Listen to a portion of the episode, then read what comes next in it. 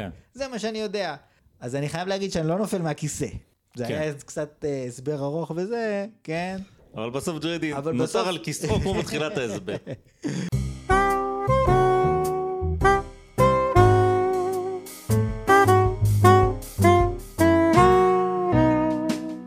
אדם אקראי, הפודקאסט שאפשר בלעדיו.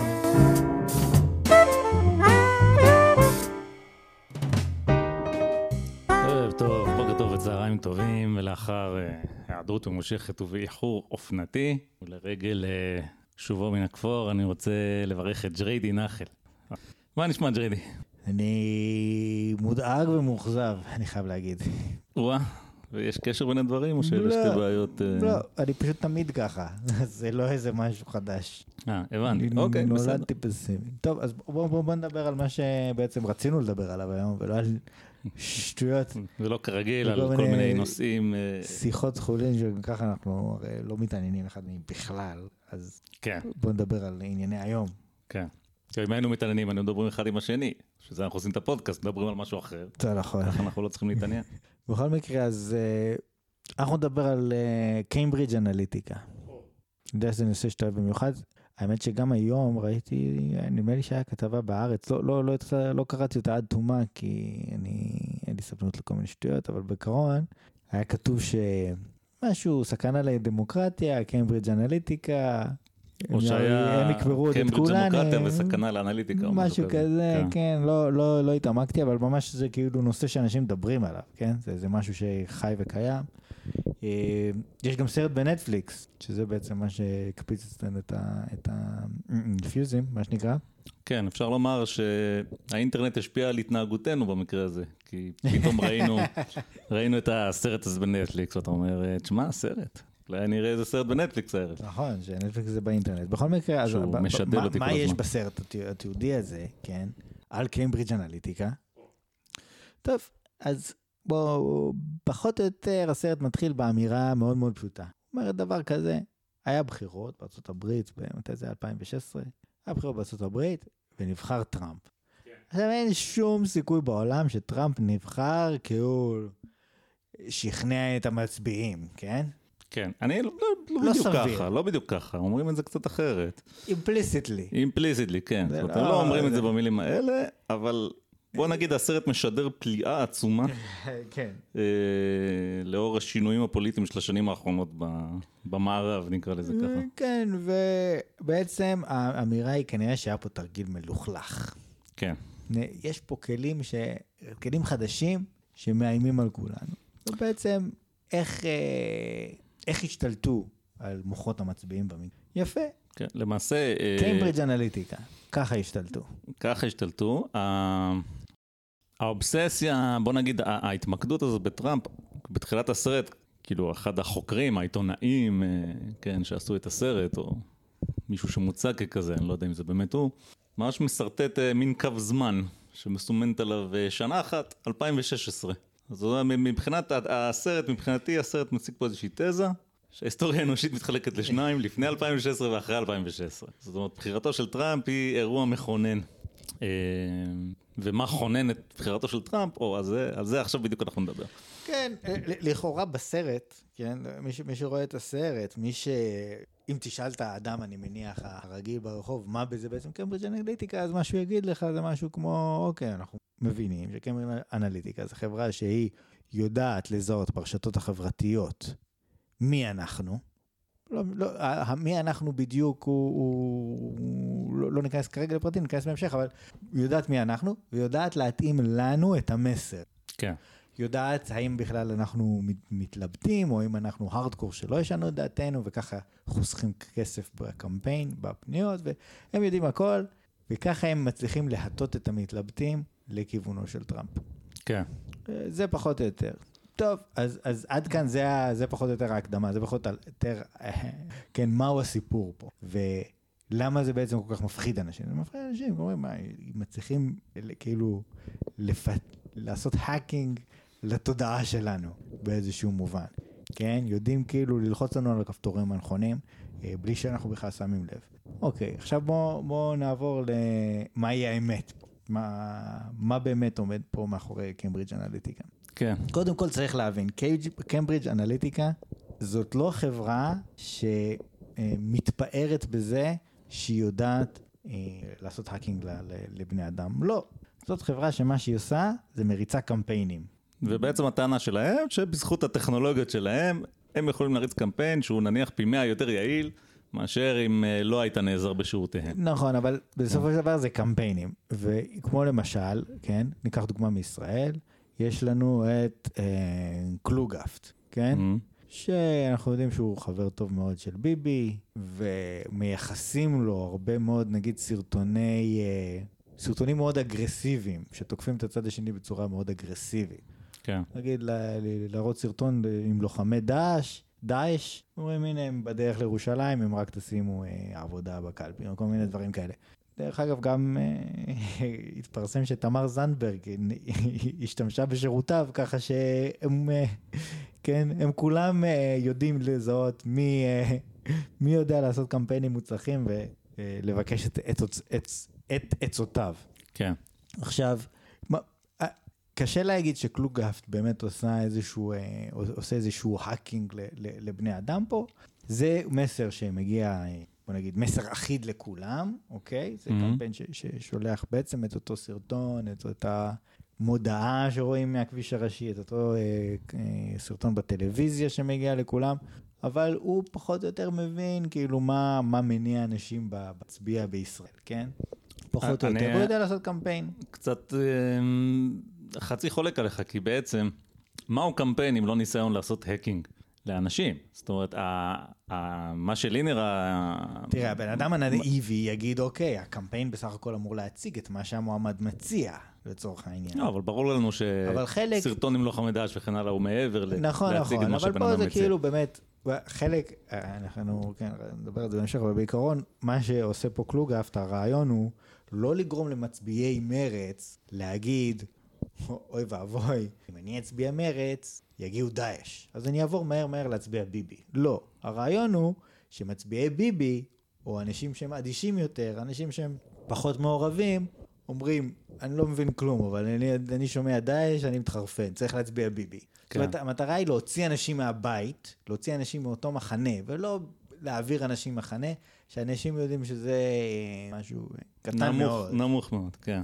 אנשים אה, לרוב לא, לא עוברים, אולי עוברים מחנה, אבל, אבל לא, ב, לא בעקבות קמפיין כזה. בסדר, ועדיין, אז... גם, גם זה, אם, אם תרצה, סוג של ניסיון להשפיע על בני אדם, אתה רוצה להוציא אותם מהבית, אפילו אם זה לא בדיוק לשנות את דעתם, אבל שיהיה אכפת להם מספיק, לשנות את מדד האכפתיות לא, שלהם. לא, לא, אני מסכים, אבל אני לא חושב שמד...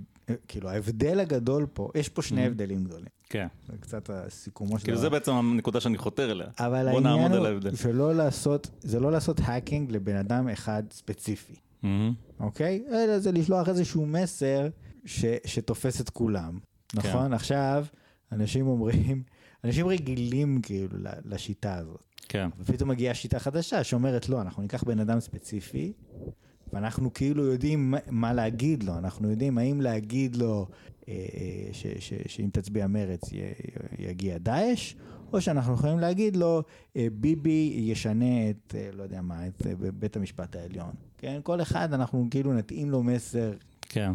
ספציפי בשבילו, ובעצם נעשה קמפיין יעיל יותר, וכאילו נשפיע על אנשים בצורה ש... הם יחשבו שכל אחד יחשוב שביבי הוא, הוא מה שהוא רוצה שיהיה, ולא, וכאילו להסתיר באמת את הכוונות האמיתיות של ביבי. סתם כן. נטפלנו, נטפלנו פה לביבי, כל מועמד אחר, זה לא ככה.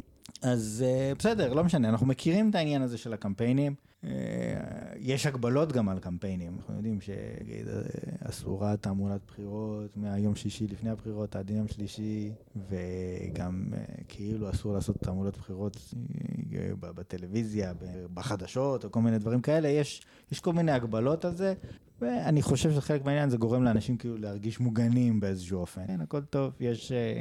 זה קמפיין, אני רגיל, אני מכיר את זה. כן. ו- וקצת הם, אה, בוא נגיד, נרתעים מהחדשנות. בעצם מה שמפחיד פה של קמפיוס אנליטיקה זה כאילו מבחינת האנשים משהו חדש. משהו חדש ואוטומטית הוא הופך להיות מפחיד, והוא חדש והוא גם עם מחשבים ובינה מלאכותית ואנשים יכולים להיכנס ללחץ, אבל לא, לא בטוח מה, מה באמת קורה כאן. אז בעצם בוא נדבר על מתי הסיפור הזה בעצם אה, התפוצץ אה, ממש ונהיה רע, שהתפוצץ שכמה עובדים לשעבר של החברה, כן, של קייברידג' אנליטיקה, מה שעשו הם כן, whistleblowers, כמו שקוראים לזה באנגלית, כן. כאילו הם אה, הלשינו על זה שהחברה השיגה מידע בדרך אה, לא אתית נקרא לזה, דרך לא חוקית, מידע של משתמשים בפייסבוק. כן. זאת אומרת, אה, המידע זה לא יודע מהחברים אם זה- שלהם, הלייקים שלהם. לא יודע אם זה לא חוקי, כמו שזה נשמע לי זה, איזשהו... נג, זה, זה נגד המדיניות של פייסבוק כן, לפחות. נגד המדיניות של פייסבוק, כן. כן, זה... ו- ובוודאי, בוא נגיד, לא לא אתי זה תיאור די טוב. לא כן, קשה. אני, אני לא יודע, כי יש מדינות שונות עם חוקים שונים, אני לא יודע, אבל בעיקרון זה בטוח נגד המדיניות של פייסבוק. זאת אומרת, הייתה איזושהי אפליקציה שמישהו כתב לפייסבוק, שמי שהשתמש באפליקציה הזאת כאילו חשב שקורה משהו אחד, ובעצם כל המידע גם מהחברים שלו נאסף. מידע זה אומר אה, למה אנשים עשו לייק, ו... ולמה הם מי עשו עשו ועל מה הם דברים לסגור, כאלה, ואולי הודעות שהן ש- פרטיות שלהם, אנחנו לא בדיוק יודעים איזה מידעים אה, כן. הגיעו. זאת אומרת, מה שאומרים לך בסרט זה personal information, מידע אישי. מה, כאילו, איפה הקו הזה עובר במקום שזה מתחיל להטריד אנשים, אה, אני לא יודע, ואני לא יודע גם באיזה מידע בדיוק מדובר, וזה לא ברור מה, מהסרט. כן. בכל מקרה, פייסבוק, אה, היא עמדה באור הזרקורים בעניין הזה מעל מרק צוקר שימוע בקונגרס וכל מיני דברים כאלה, וקודגים, ועשו פרצופים מודאגים בזמן שהוא דיבר, למרות שאני ממש לא אין לי מושג על מה הוא דיבר שם.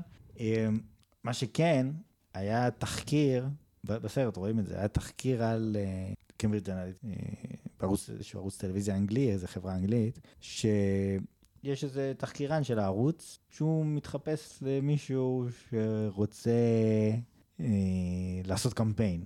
והוא מדבר עם מנכ"ל החברה, בחור בשם אה, אלכסנדר ניקס, אה, ואלכסנדר ניקס הזה מספר לו שהוא אה, יכול לעשות כל מיני דברים במהלך הקמפיין. הוא יכול לשלוח לו נערות אה, ליווי שיפתו אותו, ולצלם מהמם. את זה, את, כאילו, את המועמד היריב. כן? כן. אה, הוא יכול אה, לשלוח מישהו שיציע לו שוחד. הוא אומר לו, הוא לא חייב לקחת את השוחד, מספיק שנתפוס אותו על מצלמה שמישהו מציע לו, וכבר זה יהיה, אה, זה כאילו כבר יהיה לא רע. אותו. כן. אז אה, זה כבר קצת אה, טיפה חשוד, אם אלגוריתם... איפה הבינה מלאכותית. איפה ה... כן, החפירות ברשת, איפה המידע האישי על מועמדים, זאת אומרת, זה נשמע לי קצת old school. כן, בוא old school נשלח לו לגמרי, מאוד, איזה אה, בוא זונה ונצלם אה, אותו עם הזונה ונגיד, הנה הוא הצטלם עם זונה. אז, אה, אז, אז יש פה איזשהו, כאילו, משהו פה קצת מוזר בהתחשב ביכולות שפורסמו כביכול על קיימברידג' אנליטיקה ונורא מפחידות את הציבור שמשתלטים על התודעה של האנשים ופתאום אתה אומר אוקיי משהו פה, זאת אומרת זה מה שהם יכולים לעשות, זה כל קמפיינר יכול לעשות את זה. כן. אוקיי, אז אה, בוא נעשה קצת קצת סדר בעובדות. לא ברור באיזה מערכות בחירות בעצם אה, השתמ... כאילו, איזה מדינות, איזה מועמדים אה, השתמשו בשירותי קיימברידג' אנליטיקה.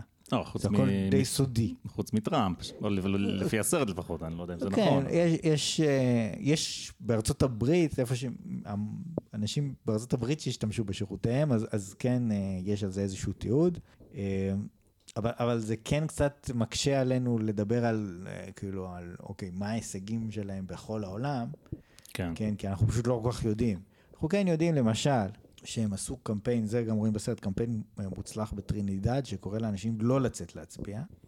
אה, אבל- קצת, זאת אומרת, לא ברור אם זה באמת הם, זה לא באמת ברור אם זה באמת היה רעיון שלהם לעשות את הקמפיין הזה. מהמם.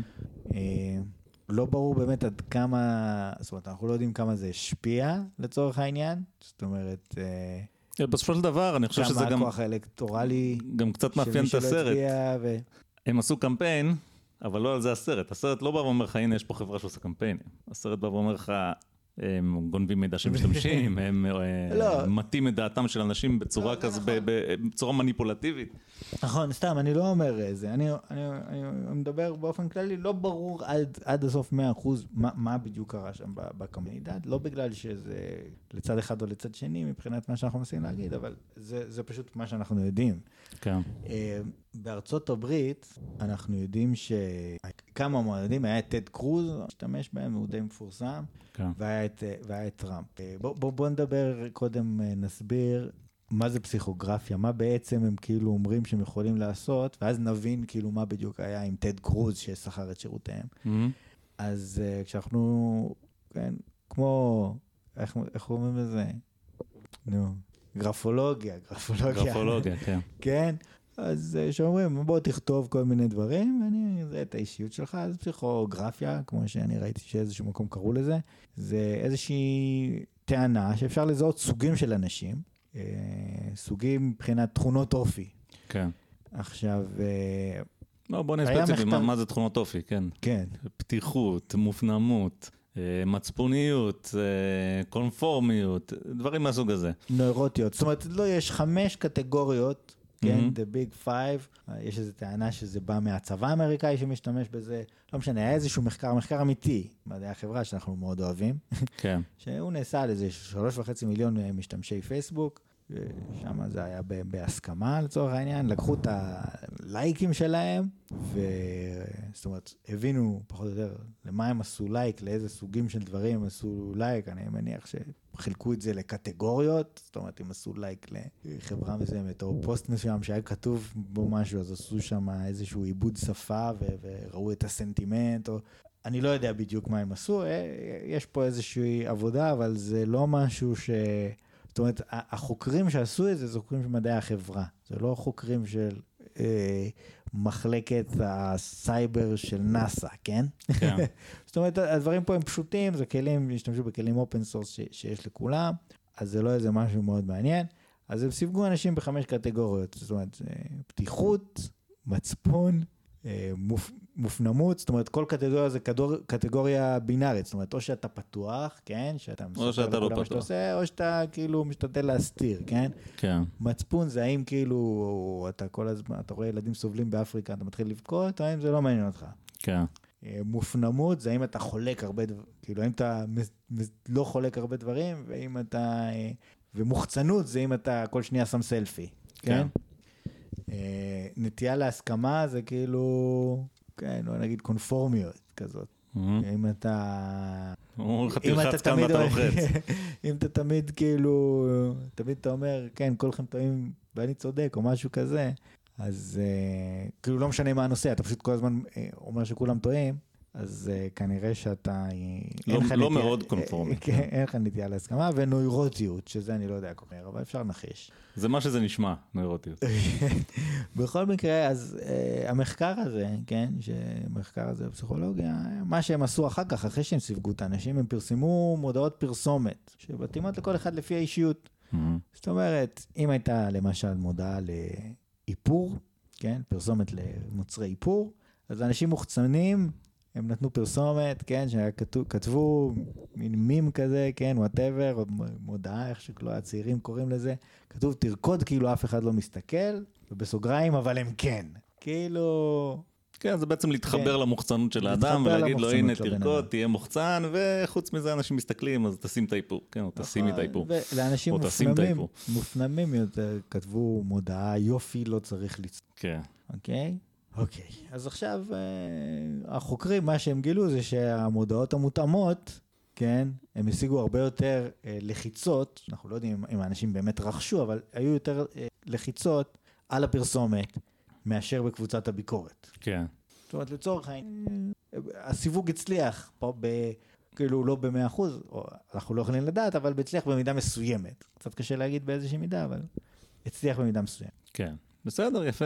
עכשיו, אה, עכשיו אנחנו מגיעים בעצם לטד קרוז, ומה בעצם קיימברידג' אנליטיקה עשתה בשבילו בעניין הזה. אז בעצם הגדרת מה זה פסיכוגרפיה, עכשיו כן, אנחנו אז טד מתקדמים. קרוז הוא מועמד רפובליקני שהוא היה, ניסה להשיג את ה Republican nominee מול טראמפ, ובסופו של דבר הוא הפסיק לעבוד איתם באמצע הקמפיין. בסרט, דרך אגב, מוצג שטד קרוז זה היה הצלחה, שהוא כאילו היה מועמד אנונימי והגיע להישגים אה, מופלאים בעקבות כן. הקיימברידג' אנליטיקה. מציגים אותו בתור ה-last man standing, אתה שואל למה הוא לא ניצח. אם היה לו את קרביץ' אנליטיקה בצד שלו נגד טראמפ, וטראמפ אה, ניגב איתו את הרצפה אחרי שהוא גמר, והשליך אותו לערימת הסמרטוטים. זה נכון, אבל האמת היא שאני יכול להסביר לך למה, הוא פשוט הפסיק לעבוד איתם באמצע הקמפיין, כי הוא אמר, טוב, כל הניתוחים הפסיכוגרפיים האלה לא ממש עובדים, זאת אומרת, אני לא יודע איך הוא החליט את זה, כן. אבל, אבל הם החליטו שהם, אה, שהם לא שווים את הכסף והם לא עובדים כמו שצריך. עכשיו, בוא, בוא, בוא ננסה להבין, אה, להבין קצת, אה, מה הבעיה שלנו בעניין הזה של פסיכוגרפיה, כן? כן. נניח, כן, שאנחנו באמת מצליחים לסו- לסווג אנשים שמשתמשים הרבה בפייסבוק. מהמם.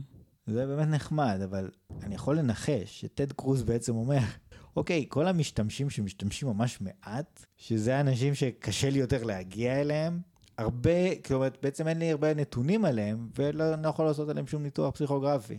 ולכן יש לי בעיה, אם אני הולך לאלבמה או קנטקי או, או בשד יודע מה, כן? זאת אומרת, מקומות שאני צריך לנצח אותם. ולא, כאילו, כל העניין הזה של הפייסבוק והפסיכוגרפיה והזה לא עוזר לי. זאת אומרת, זה ניחוש שלי, אני לא יודע בוודאות. כן. או, כן, דבר נוסף שיכול להיות, יכול להיות שבאמת, אוקיי, כולם באמת בפייסבוק, יש לי מספיק נתונים על כולם, אבל uh, כשאני נותן למיליונים של אנשים ומשיג עוד, uh, לא יודע מה, 200, 300 לחיצות או משהו כזה, זה נחמד, אבל פשוט לא מספיק בתור אחד שרץ uh, לקמפיין מול טראמפ. כן. אני צריך שהניתוח, הניתוח, אני לא יודע אם פה אם זה הקמפיין או הניתוח הפסיכוגרפי, או אני, שוב, אני לא יודע בדיוק איך הם העריכו את זה. אז זה זה נורא מעניין אותי, איך זה הם לא היה הצליחו מספיק טוב. לטרגט את האנשים שמתנדנדים בין טד קרוז לטראמפ. לא, זה קצת מוזר, זאת אומרת, אם הטענה היא על הקמפיין של טראמפ ואתה אומר הם כאילו טרגטו אנשים לא. שמתלבטים בין קלינטון לטראמפ, סתם תחושת בטן, נראה לי שיותר קל להבחין באדם שכאילו, לא, לא, אבל שוב, אני לא יודע אם הם היו צריכים, אם לא היו צריכים, אם הם באמת זיהו פה מתלבטים. כי לפי הטענה, כן, כן. של מה שהם עושים, לא מדובר פה שהם מזהים מתלבטים בכלל. מה לא, שמדובר לא נכון, פה, הם כן אומרים את זה בסרט, זה מה. בסרט כן, אבל מבחינת מה, מבחינת המחקר הזה שעליהם הם, הם מתבססים. אה, המחקר אנחנו יודעים האקדמי. שהם, כן, לצורך העניין, מה שכביכול קמברידג' אנליטיקה יודעים לעשות, זה לעשות החלוק, את הניבוי הפסיכוגרפי הזה, ולפי זה לעשות התאמות, כן. אוקיי? של המודעה לבן אדם לפי האישיות. עכשיו, שוב, אה, אם אתה אה, רוצה למכור באמת איפור, אז אתה אומר, אוקיי, בוא נשיג כמה, עוד כמה קליטי, קליקים. נגיד, נגיד, כן, יש לי פה, אה, יש התפלגות של האנשים, התכונות הבינאריות האלה, אוקיי? בוא Mhm. נגיד שכל בן אדם, בוא נגיד ההתפלגות היא אחידה, אוקיי? זאת אומרת, כל קטגוריה, אם אקראית, כן, תחלק את התכונות האלה לאנשים בפייסבוק, אז אתה תקבל, אה, שאתה צודק, 20% מהפעמים. כן. אוקיי? עכשיו בוא נגיד שבעזרת קיימברידג' אנליטיקה אתה צודק 25 אחוזים, אתה צודק 30 אחוז מהפעם. כן. אז יופי, אתה יכול להשיג עוד כמה לחיצות. אבל טד קרוז צריך פה to sway the votes, כאילו, כן. הוא צריך לשכנע הרבה יותר אנשים. למכור מוצר שבו כל קליק שאתה מקבל מקדם אותך כי אתה מוכר עוד מוצר, לבין אה, להשיג עוד כמה קולות, אבל ב... לא, זה נכון, אבל זה כבר אתה צריך הקמפיין. מסה זה קריטית כבר הצד שמה. של הקמפיין. אני, אני אומר, אני מתייחס לטענה שאני מצאתי מהקמפיין של טד קרוז, שהם אומרים, הפסיכוגרפיה לא הייתה מספיק מדויקת. עכשיו, אנחנו יודעים שיש איזשהו אפקט לפסיכוגרפיה, אבל הטענה שלהם שלא מספיק מדויקת, אז אני רק יכול לנחש מה הם אומרים, שאז אחד, הניחוש אחד הוא שפשוט אנשים לא היו בפייסבוק. הרבה מאוד מהאנשים, אין עליהם הרבה דאטה, ואז עליהם האלגוריתם טועה. כן, או פשוט לא מגיע אליהם בכלל. או שלא מגיע אליהם בכלל, ואז כאילו זה לא עוזר לי. ודבר כן. שני, אני יכול להגיד שאוקיי, זה כן מגיע לכולם, הכל בסדר, אולי איזה שילוב של שני... זה כן מגיע לכולם, פשוט זה לא, מס, לא מספיק מדויק בשביל ליצור אפקט גדול, כן. אוקיי? עכשיו, אה, זה ניחוש שלי, אבל, אבל שני הדברים האלה יכולים, אם אנחנו רוצים להעמיק טיפה יותר, כן? אנחנו רוצים להבין מה זה בדיוק, מה זה בדיוק בינה מלאכותית כן? מה זה בדיוק uh, artificial intelligence, machine learning, כן. כן? אז, אז בואו נדבר על זה ממש טיפה, זה לא מאוד חשוב. בסופו של דבר, אנחנו כולנו היינו... כן, חשוב להזכיר פה שג'ריידי הוא מומחה מהמעלה הראשונה ל machine learning. כן, מומחה בינוני ביותר. הקיצר, אז, אז יש לך... זה מהמעלה הראשונה בגלל. יש לתחום הזה עוד לאן להתפתח. נכון. בסופו של דבר אנחנו מדברים על פונקציה, כולנו מכירים פונקציות מהתיכון, כן. אוקיי? יש לך x ועוד 1, אוקיי? איווה. אז הפונקציה x ועוד 1 היא פונקציה מאוד פשוטה, כן? בוא נניח שאני משתמש בה בשביל לחזות מה יהיה... מה יהיה הערך של x ועוד אחד? מה, מה, הפסיכוגרפיה של הבן אדם, כן? בקטגוריה של המוחצנות, איפה הוא, בסדר? ואז אני אומר משהו מאוד מאוד נאיבי. אם הוא עשה יותר מעשר פעמים לייק על סלפיז ממסיבות, כן? או שיותר מעשר פעמים הוא עשה פוסטים של עצמו במסיבה או משהו כזה, אז הוא מוחצן. הוא מוחצן. כן. ואם לא, אז לא. זה דוגמה לפונקציה. זו פונקציה Mhm. מאוד מאוד פשוטה, כן? כן, מן הסתם היא לא תהיה הכי נכונה במקרה הזה. אולי כן, אני לא יודע, אבל זה בעצם על מה שאנחנו מדברים. מדברים על Machine Learning וכל הבלבולי מוח, בסוף זה פונקציה. כן. אז פה אמרנו... הפונקציה הספציפית הזאת, אם x גדול מ-10, גדול מ-10, אז כן. הפונקציה שווה 1, ואם x קטן מ-10, אז היא נכון, שווה נכון. 0. עכשיו, מה כל הרעיון ב-Machine Learning וכל מיני כאלה? זה שהוא יכול להגיד, אוקיי, אני לא יודע מה הפונקציה, בסדר? אני לא יודע מה הפונקציה. מה שאני אעשה, אני אסתכל על מלא מלא מלא דוגמאות, ומתוך זה אני אבין מה הפונקציה, כן. אוקיי? אה, למ, למה, יש, למה יש בעיה עם הגישה הזו? היא בעצם, שאנחנו, נגיד, אנחנו נותנים הרבה מידע לאלגוריתם שלנו שמחפש פונקציות. אנחנו אומרים לו, הנה, מר אה, חושף, כן, הוא עשה עשר פעמים לייק, איזשהו סלפי, אז אה, הוא באמת... אדם מוחצן מאין כמוהו. אדם מוחצן. והנה ג'ריידי עשה תשע, הוא לא מוחצן. Mm-hmm. עכשיו, האלגוריתם הזה שמחפש פונקציות, הוא יגיד, אוקיי, אם אתה חושף, אתה מוחצן. אם אתה ג'ריידי, אתה לא מוחצן. כן. זה מה שהוא הבין, אוקיי? זה מה שהאלגוריתם מבין. זה כמובן לא טוב, כי כל האנשים בעולם הם כאילו, נגיד, לא מוחצנים by default, ויוצא שרק חושף המסכן יסווג כמוחצן. בעצם, אז מה אנחנו רוצים? אנחנו רוצים לחפש אה, בוא נגיד, אה, פונקציות שהן, רגע, זה לא רק הבנתי. במרחב הפונקציות שהן מתאימות, אוקיי? רק במרחב הפונקציות שלא אה, יעשה מה שנקרא overfitting לא, לאיזושהי אה, תכונה מאוד מאוד מסוימת, לאיז, לאיזשהו פיצ'ר מאוד מסוים בדוגמאות שיש לנו, כן. אוקיי? כל העניין בעצם, אה, ב machine learning זה מין איזשהו balance כזה בין כמה חזקה הפונקציה, כי אמרנו, x גדול מ-10 זה, זה לא מספיק טוב, כן? Mm-hmm. זה פונקציה פשוטה מדי, אנחנו רוצים פונקציה יותר מסובכת, mm-hmm.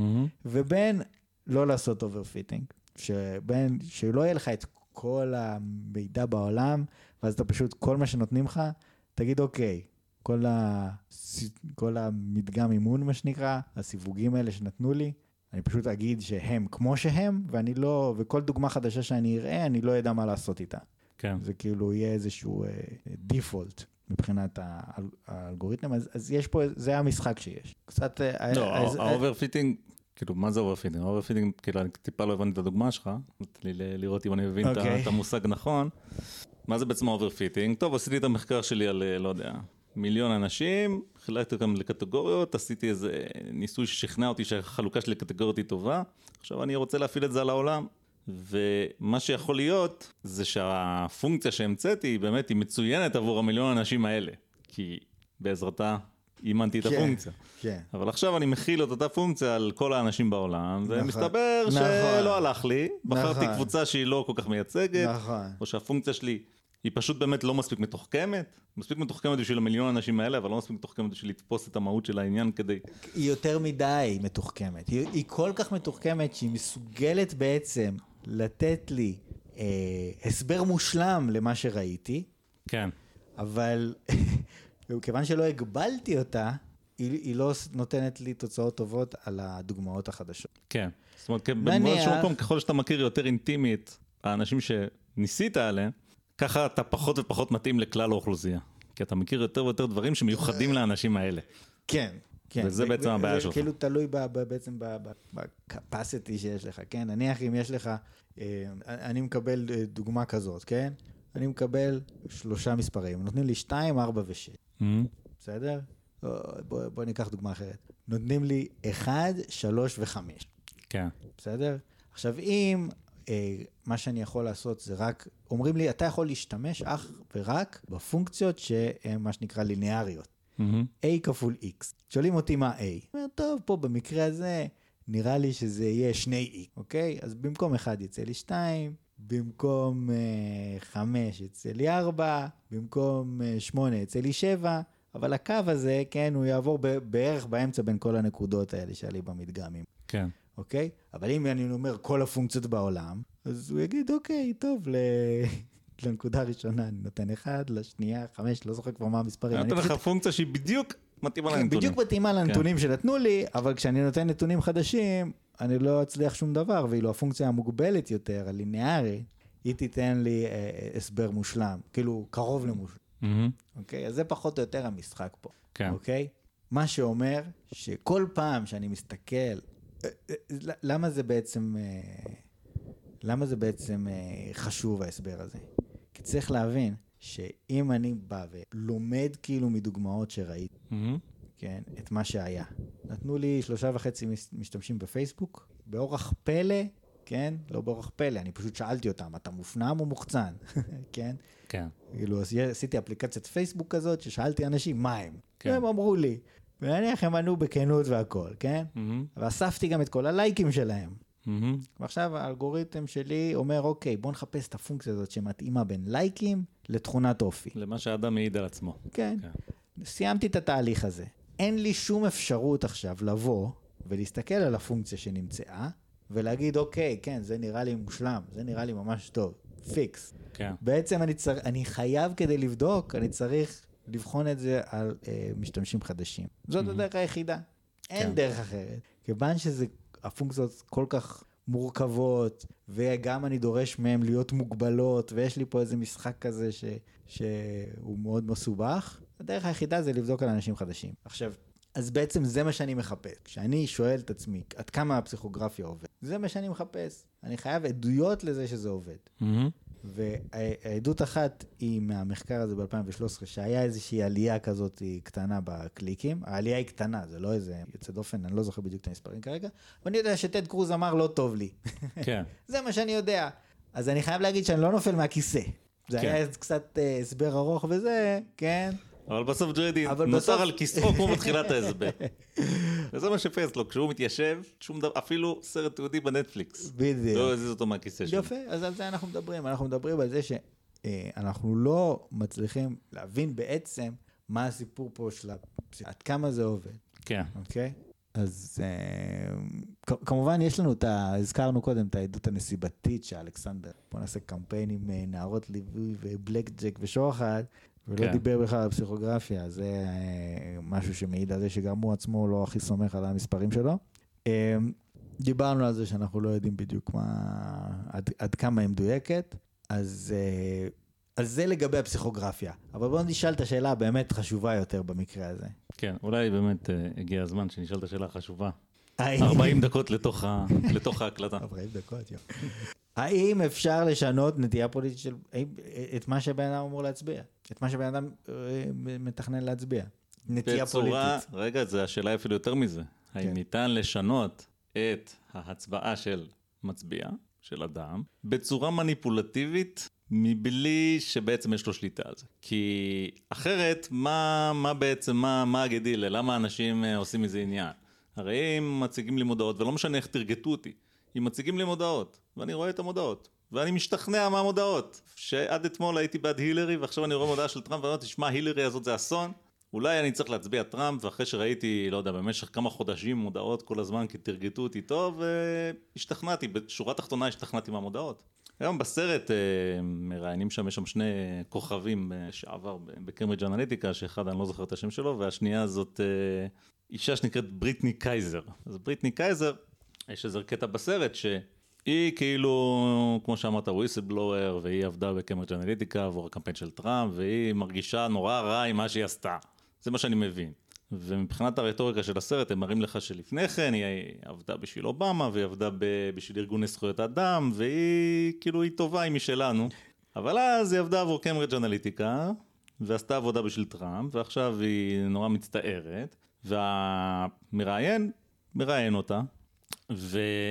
והיא אומרת לו, אנחנו תרגטנו את האנשים, אנחנו שלחנו מודעות, בסופו של דבר, של דבר האנשים הם אלה שבוחרים, בסופו של דבר הם, ואז הוא אומר לה, באמת? הם, הם, כאילו זו בחירה שלהם? והיא אומרת לו, כן, הם הולכים לקלפי ומצביעים, והוא ממשיך ללחוץ עליה. זאת אומרת, הוא, אתה יודע, נוטע בספקות, זה, האם זה באמת, כאילו, was it really their choice, כן, האם זה, קשה לי קצת בעברית להגיד את זה, האם באמת זאת הבחירה שלהם, או שאתם עבדתם עליהם, ולפחות אה, בקטע הזה, זה, לי זה נראה שהוא מאוד מאוד לוחץ עליה לנסות לו להגיד משהו שהיא לא מאמינה בו. אה, כן, לא מאמינה, גם לא יכולה לדעת. אבל כאילו, אנחנו פה, זה כבר שאלה באמת אה, שאנחנו צריכים אה, לענות עליה ממה שאנחנו מכירים.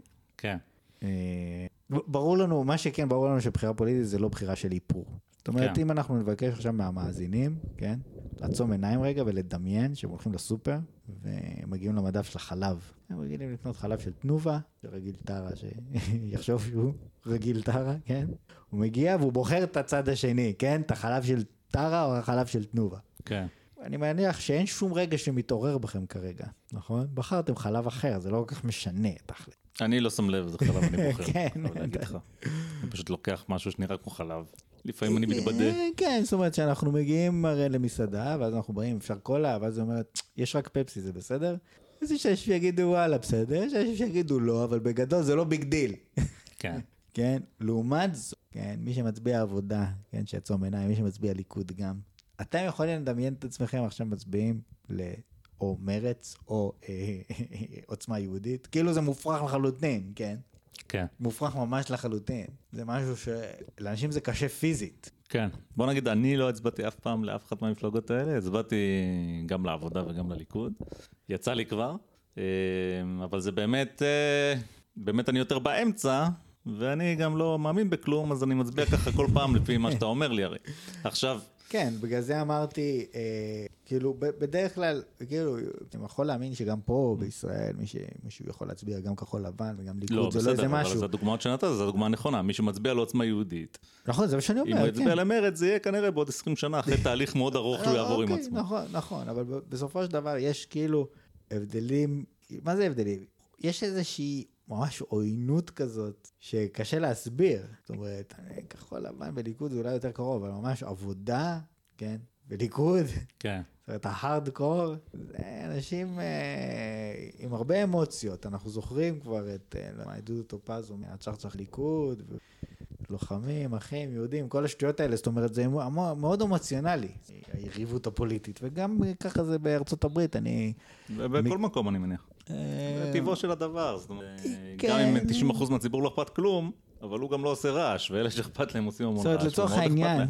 כן, לצורך העניין גם, הרבה פעמים יכול להיות שאנשים אה, יכולים להיות מאוד, אה, בוא נגיד, שמרנים, נגיד בארצות הברית, אתה יכול להיות שמרן בדעותיך ולחשוב שכל מה שאומר המועמד השמרני הוא אה, הדבר הנכון לעשות, אתה בכל זאת תצביע דמוקרטים, אני מניח שזה קורה גם בישראל. למה? כי כל החברים שלך ככה. ואם אתה תגיד שאתה מצביע לצד השני, יפלו עליך. כן, אז אתה יכול להגיד, כן, אני באמת מצביע להילרי, פשוט מה שצריך לעשות זה כל הדברים שה- שהרפובליקנים מציעים. כן, אני הורדת מיסים, צריך להוריד מיסים, אבל אני לא... אבל אני לא אני לא אבחר טראמפ רפובליקני, בחיים, כאילו. ואני לא כן, לא, רפובליקני. אני פשוט חושב שצריך קצת... או משהו אולי יותר כאילו, סביר, שאתה מצביע לטראמפ, אבל אתה לא אומר לאף אחד שאתה מצביע לטראמפ. זה לא קורה. אתה לא חושב? לא, זה קורה, בטוח שזה קורה, כן? כן. אני לא... זה, אבל... אנחנו תמיד מכירים את זה שבקלפיות, ב... לא יודע מה, מודיעין עילית, פתאום יש שני כלי- פתקים של מרץ או משהו כזה. כאילו כן. זה קורה, זה לא שאלה. כן, לפעמים יש רוח פרצים והפתקים עפים, וקורה לפעמים דברים. אז, אבל בעיקרון זה כאילו, זה לא אירוע, זה אירוע נדיר, כן? זה, זה העניין. זה לשנות דעות של אנשים, נטייה פוליטית, כן? זה, Mhm. זה, זה דבר מסובך. אנחנו רואים את זה גם, כמו שדיברנו, אנחנו רואים את זה בק- בקמפיינים בעצם, הם קוראים... לצד שלהם לצאת להצביע. כן. כן, לצד שלהם לצאת להצביע. אז אה, קמפיין ההפחדה הוא הרבה יותר כלפי הציבור שלך, נכון. שאתה אומר לו אוי ואבוי אם לא תתמוך בי. ביבי הרי מה הוא עושה, כן? הוא אומר, אה, גנץ שמאל חלש, ביבי ימין חזק. כן, נכון? כאילו, מי ששמאל, לצורך העניין, בכלל נעלב, נכון? כן. והוא נהיה עוד יותר שמאל ממה שהוא היה קודם. כן, הוא אומר. לעומת זאת, מי ש... כאילו, מי שימין, או מי שכאילו כזה קצת מתנדנד, או לא יודע מה. מי שבוא נגיד נוטה ימינה, אבל לא כל כך כן. אוהב את ביבי, כן, אולי אה, זה הוא ישפיע כאילו, עליו. ביבי רוצה גם להדגיש פה שגנץ, כן, למרות שיש לו תלם, שזה צבי האוזר, יועז הנדל ובוגי וכל האלה, זה לא ימין, זה שמאל חלש, כן? כן. אל תתפתה, כן? אתה עדיין, כאילו, זה לא לשנות את הדעות שלו, אלא זה רק... אה, שלא יאמין לקטלוג, שלא יאמן, כן? בדיוק, לשנות את הקטלוג. שיקבל את הקטלוג שלי. נכון. אין פה עניין באמת של להגיד, אוקיי, אה, מי שלא תומך בשוק חופשי הוא אה, מטומטם, אף אחד לא אומר את זה. זה מגוחך לחלוטין. כן, זאת אומרת, בכלול הליכוד שהוא המפלגה הליברלית, כן? גם בסופו של דבר מה שמעניין את האנשים זה כנראה הרבה יותר הקטלוג מאשר הדעות. בדיוק, וגם כשאומרים, נגיד עמיר פרץ בא, והוא אומר, כן, צריך גירעון, צריך להגדיל את ההוצאה הציבורית, מיסים על השירים ל-67 אחוז, ובלה בלה בלה, ואף אחד לא מצביע לו, כן? כאילו גם אם מישהו הוא, שמאל, כן? הוא בכלל לא כן. מתייחס לזה, כן? כן, זה לא עניין. הליכוד לא מפרסם מצע. כן. ביבי אומר, "מה, יתקפו אותי אם אני מפרסם מצע, כן? אז גם בסופו של דבר, אני חושב שזה המצב עם ביבי בארץ, ועכשיו הוא קצת השתנה המצב עם ביבי, אבל עד, עד לאחרונה. בסופו של דבר זה מראה לך, אני חושב שמה שקובע בדברים האלה זה יותר ההשראה שהמנהיג מצליח לעורר, ופחות אה, הסעיפים במצע שהוא לא מפרסם. ומי ש... אני חושב שראשי מפלגת העבודה ל- בכל דורותיהם האחרונים, הם היו אחד לאחד האנשים שלא מעוררים השראה, ו... אז גם שמאלנים לא יצביעו להם. זה כאילו, זה, זה... טוב, סטינו קצת מהנושא, אבל... יכול להיות, יכול להיות, אבל בשורה התחתונה היא, אנחנו שנינו מסכימים, וזה כאילו מה שנקרא evident, כן? אנחנו, זה ברור לנו, כן, שהקמפיינים הם לא, אה, אה, לא אומרות, כאילו לא משכנעים אנשים להחליף צד. גם כשמדברים על, אה, זאת אומרת, זה בעיקר הפחדות, לא, אין, דברים ענייניים. אה, זה אגב, גם, גם קצת מזכיר לי, אתה יודע, כל מיני, להגיד קמפיין זה לא המילה הנכונה, אבל uh, מאמצים למשל להחזרה בתשובה. אז גם שם הרבה פעמים מתמקדים במי? במישהו דתי לייט כזה, בואו נחזק אותו, ניקח אותו פנימה, כן? אתה לא הולך לחילונים הגמורים ומנסה לשנות את דעתם, זה בדרך כלל לא יצליח לך. לא, אתה, אתה לא הולך לשום מקום, אתה... זאת אומרת, חבדניקים שהם הדוכני תפילין, לא, זה לא נקרא החזרה לתשובה, אבל כן. כנס של אמנון יצחק, הוא לא מושך אנשים מהרחוב, הוא אומר, יש כנס, בואו. כן, מי שרוצה שיבוא, מי רוצה לבוא? מי שכבר מראש מתעניין מי בזה. שיודע זאת שהוא מחזיר בתשובה. כן. והוא ככה אומר, בוא, בוא, בוא נראה, בוא, בוא, בוא, אם אפשר אה, זאת לשכנע אומרת, עם, כל הנבזות של אנשים, מעטים מאלה שצוחקים על אמנון יצחק יצאו מהבית בשביל ללכת לראות אותו בכנס. הם צוחקים עליו ביוטיוב כמו, אתה יודע, כמו אנשים נורמליים. אוקיי. כן, אז דבר שלישי, כן, שזה באמת אה, מתקשר לנו, כן? מקובל לחשוב שכל האנשים הם מטומטמים, או לפחות רובם. זאת אומרת, אם אתה... או לפחות כל האנשים שלא מסכימים איתך. נגיד את זה ככה. גם, כן, כן, בדיוק. בדרך כלל אלה שלא מסכימים איתך זה רק בגלל שהם מטומטמים, טיפשים, הוזים, והיום קל עדר. לראות את זה, היום קל לראות את זה, פשוט כנס לפייסבוק, תסתכל אצל כל האנשים המפורסמים מהימין. אצלם מצביעי שמאל הם הוזים, כן, שחולים במחלת הפרוגרסיה. כן. נכון? ואיתם אין מה לדבר, הם, הם מפגרים לחלוטין. מבחינת, אה, תלך ותחפש בשמאל, אז הם יגידו לך, טוב, מצביעי ימין הם אה, עדר של זומבים, כאילו אבא שלהם הצביע ליכוד גם, הם מצביעים ליכוד, ואין מה לדבר איתם בכלל. כן. לא בטוח שזה ככה, זאת האמת. למעשה בטוח זה לא ככה. מה יכול להיות? או כן. שכל הצדדים, כל הצדדים צודקים אי אפשר, כן? זה אי אפשר. כל הצדדים טועים, אז אף אחד לא מטומטם. כן. מישהו צודק ומישהו טועה, אז לפחות יש צד אחד שהוא לא מטומטם. אז זאת אומרת, מה, למה אני אומר את זה? למה אני אומר את זה? כי נניח אני באמת בן אדם מוחצן, מהמם. והוא שולח לי, שולח, מר, מרץ שולחים לי, אה, אה, פר, הם מזהים שאני בן אדם מוחצן, והם שולחים לי מודעת פרסומת. תצביע כאילו אף אחד לא מסתכל. אה, רק אה, אה, תצביע מרץ ותרקוד ברחובות. מרץ, אה, אצלנו ה- מי שמצביע מרץ הוא, אה, לא יודע מה, כולם רואים אותו, רואה קוראת ברחובות, או השד יודע מה, כן? אני כן, גרוע בזה. לא כדאי שאני אעשה קמפיין, אבל בכל מקרה, אה, אה, לא יודע מה, עם איזה תמונה ממצעד הגאווה או משהו כזה, רק מרץ ושמחה ושלום ולא יודע מה, אז כן, בסופו של דבר אדם שמקבל את זה, הוא יכול להיות שהוא בן אדם מוחצן, אבל הוא גם יש לו עוד כל כך הרבה שיקולים, כן, כן. במיוחד שאני מתעסק בדברים פוליטיים, כן, זה לא איזה מודעה לאיפור שאתה בהיסח הדעת אומר, וואי, זה נראה מגניב, כן, אני אלחץ על זה, אני בן אדם מוחצן וכולם שם מוחצנים בתמונה. אז, אז, יכול להיות שאנשים יש להם שכל. בוא, בוא אני אתן לך דוגמה למשל, של המציאות. איך כן. המציאות משפיעה על נטיטית, אוקיי? בוא נדבר על זה. אתה זוכר את אהוד ברק?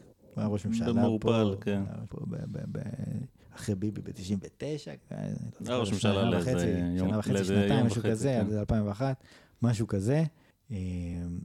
אז אהוד ברק, הוא- הוא היה בקמפ דיוויד, כן? ניסה להשיג אה, הסכם אה, שלום. הסכם שלום זה אומר, בסוף הפלסטינים והישראלים רושמים, אה, זה, זה, סיימנו להרוג סיים- אחד את השני, הסתיים הסכסוך. בעתיד הנראה לעין. כן. אין יותר אה, דרישות, אין דרישות יותר אחד מהשני, אוקיי? אה, הוא לא הצליח להשיג הסכם שלום. כן. עכשיו, אני מכיר מספר שמאלנים שיגידו, מכיר אותם אישית, זאת אומרת, דיברתי את אושיות פייסבוק, אז הם ממש כתבו את זה במאמרים שלהם, במילים האלה, מהמם. שאהוד ברק גרם נזק מאוד גדול לשמאל. כן. למה? כי הוא חזר מקמפ דיוויד והוא אמר, כן, שאין פרטנר, הוא אמר לעם, אין פרטנר. כן. עכשיו, בגלל שהוא אמר לעם אין פרטנר, כן? יש פרטנר, יש פרטנר בצד, כן. אבל בגלל שאהוד ברק אמר אין, עכשיו כולם חושבים שאין, נכון. כי כל ה... אהוד ברק אמר, ועכשיו העם נוטה יותר ימינה, כן? זאת אומרת, העם יש לו הרבה פחות אמון במשא ומתן עם פלסטינים, ומי שיציע את זה לא יקבל הרבה קולות, אוקיי? כן. כאיזשהו ניסיון לפתור את הסכסוך, וזה בגלל שאהוד ברק גנב את התודעה של האנשים, באמירה הזאת אין פרטנר, כן. אוקיי? אבל... בוא נדבר על מה היה באמת בשיחות קמפ דיוויד. מה היה, במ- ב- ב- מה, מה התוכן של השיחות? אז אהוד ברק ומשלחתו, זאת אומרת אה, פרופסור אה, בן עמי וגלעד שר, והאנשים שהוא אה, בעצם ניהלו את המשא ומתן בפועל בשמו, אז הם הציעו לפלסטינים, בוא נגיד בסופו של דבר, כי היה הרבה שלבים, הציעו כ-95 אחוז אה, שטח, זאת אומרת 100 אחוז מעזה ו- וכמעט כל יהודה ושומרון. Mhm. אה, אם היה גם איזשהו עניין של חילופי שטחים אה, על החמש אחוז הנות- הנותרים, לא ברור אם להשלים למאה או לא להשלים למאה, אבל, אבל אה, זה היה גם חילופי שטחים היו בעניין, לבנות מעבר עילי או תחתי מעזה לגדה, זאת אומרת שישראל על הפרנג'י תבנה להם מעבר, אה, אה, שיהיה להם אה, קל להגיע מצד לצד. ריבונות על רוב העיר העתיקה והר הבית, אוקיי? שלישראל יש ריבונות סמלית בעצם על פנים ההר. כן. זה אומר שאם אתה רוצה לעשות לא לחפור, חפירות לא. ארכיאולוגיות, אתה צריך לדבר עם ישראלים, אבל בעיקרון, אה, ישראלים לא מעורבבים שם בהר הבית, Mhm. והפלסטינים אמרו לא, כן. אוקיי? אמרו לא, וחזרו ואמרו לא.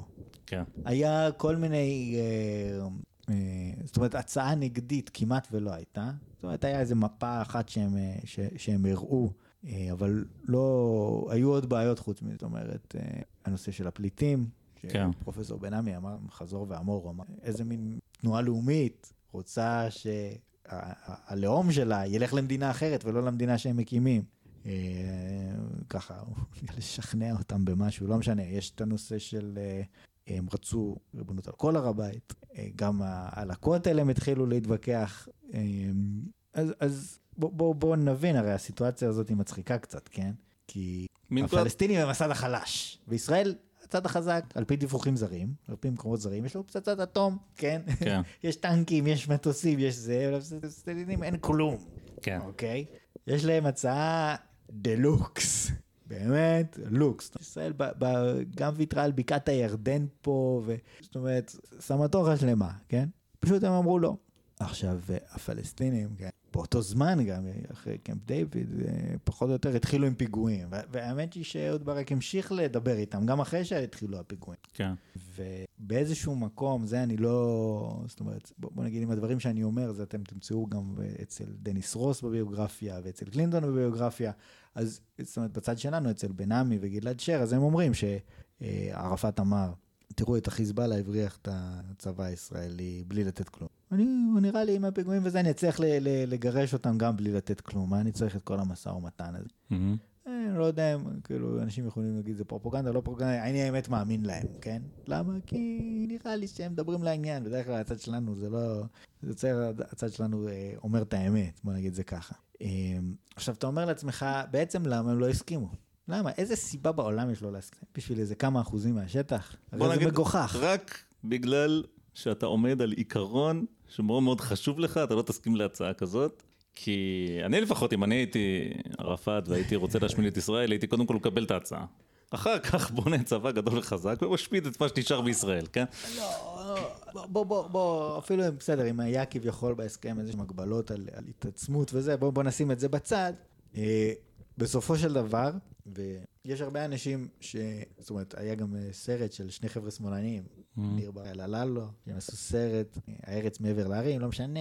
בסופו של דבר, האדם הסביר יגיד, אוקיי, הם לא קיבלו את ההסכם. לא רצו ממש- לחלק את הארץ. ממש כאילו הם לא רוצים הסכם. ממש כאילו הם לא רוצים לחלק את הארץ. כן, או במילים אחרות, אין לנו פרטנר. אהוד ברק אמר מה שהוא ראה.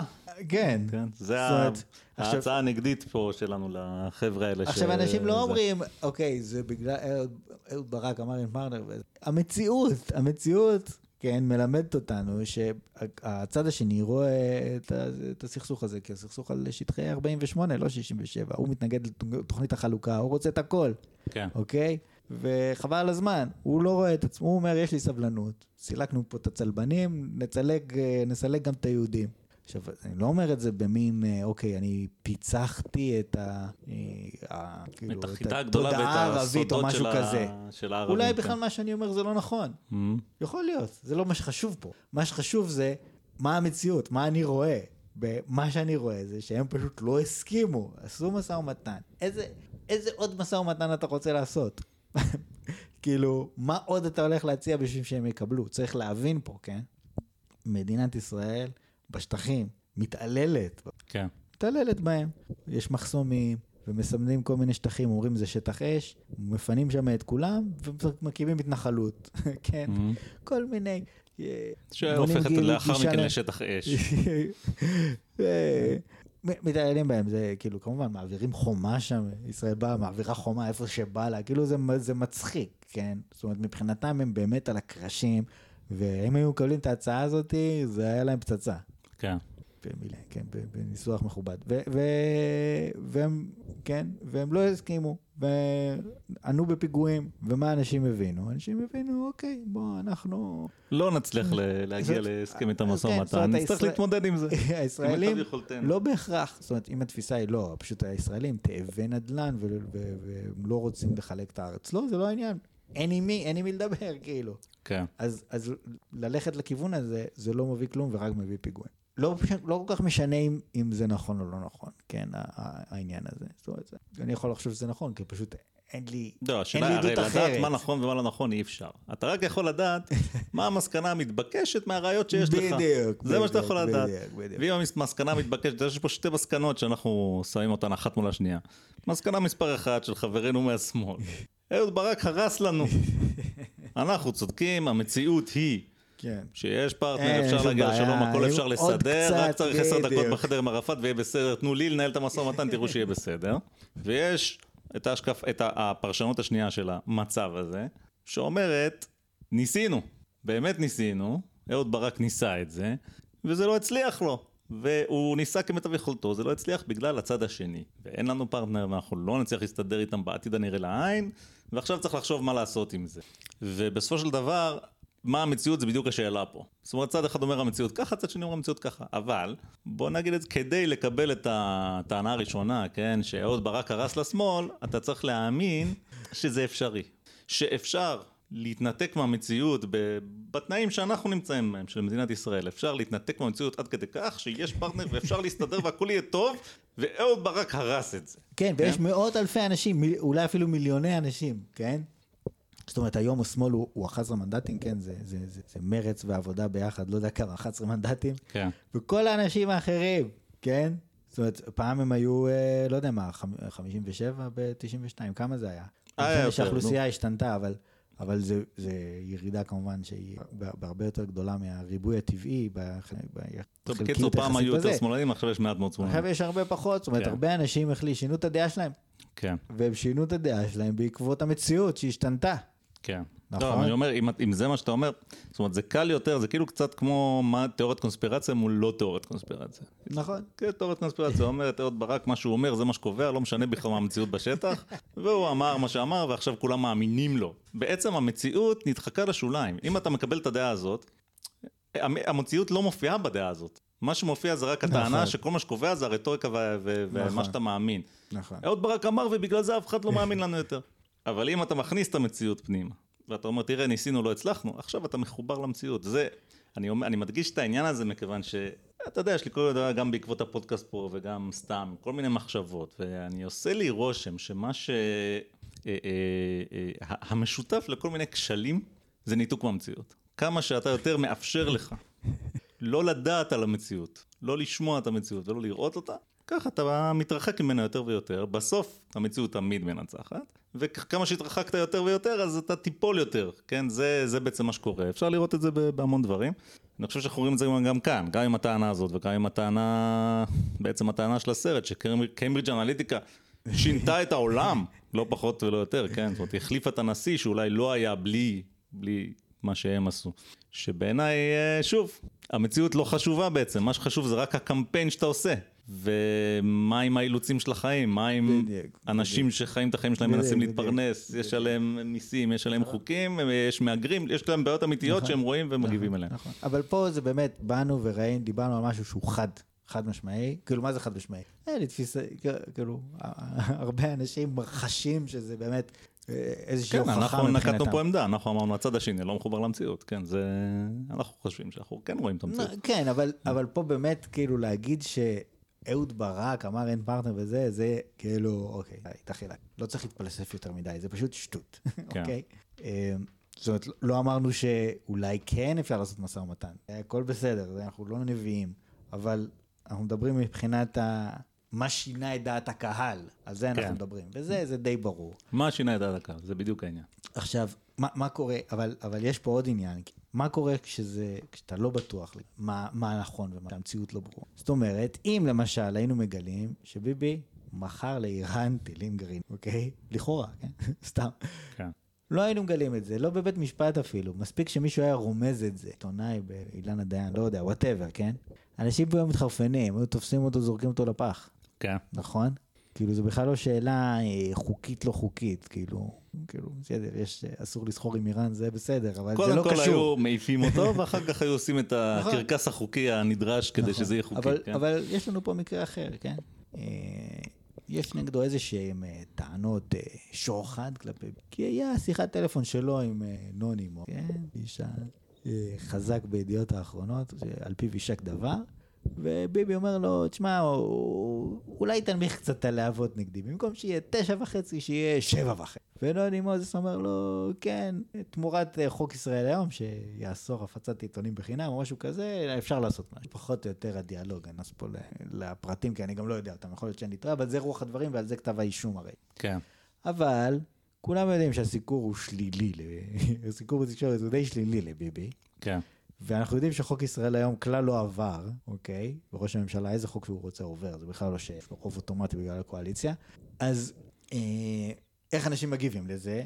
מי שמתנגד לביבי אומר, הנה ההוכחה שביבי מושחת.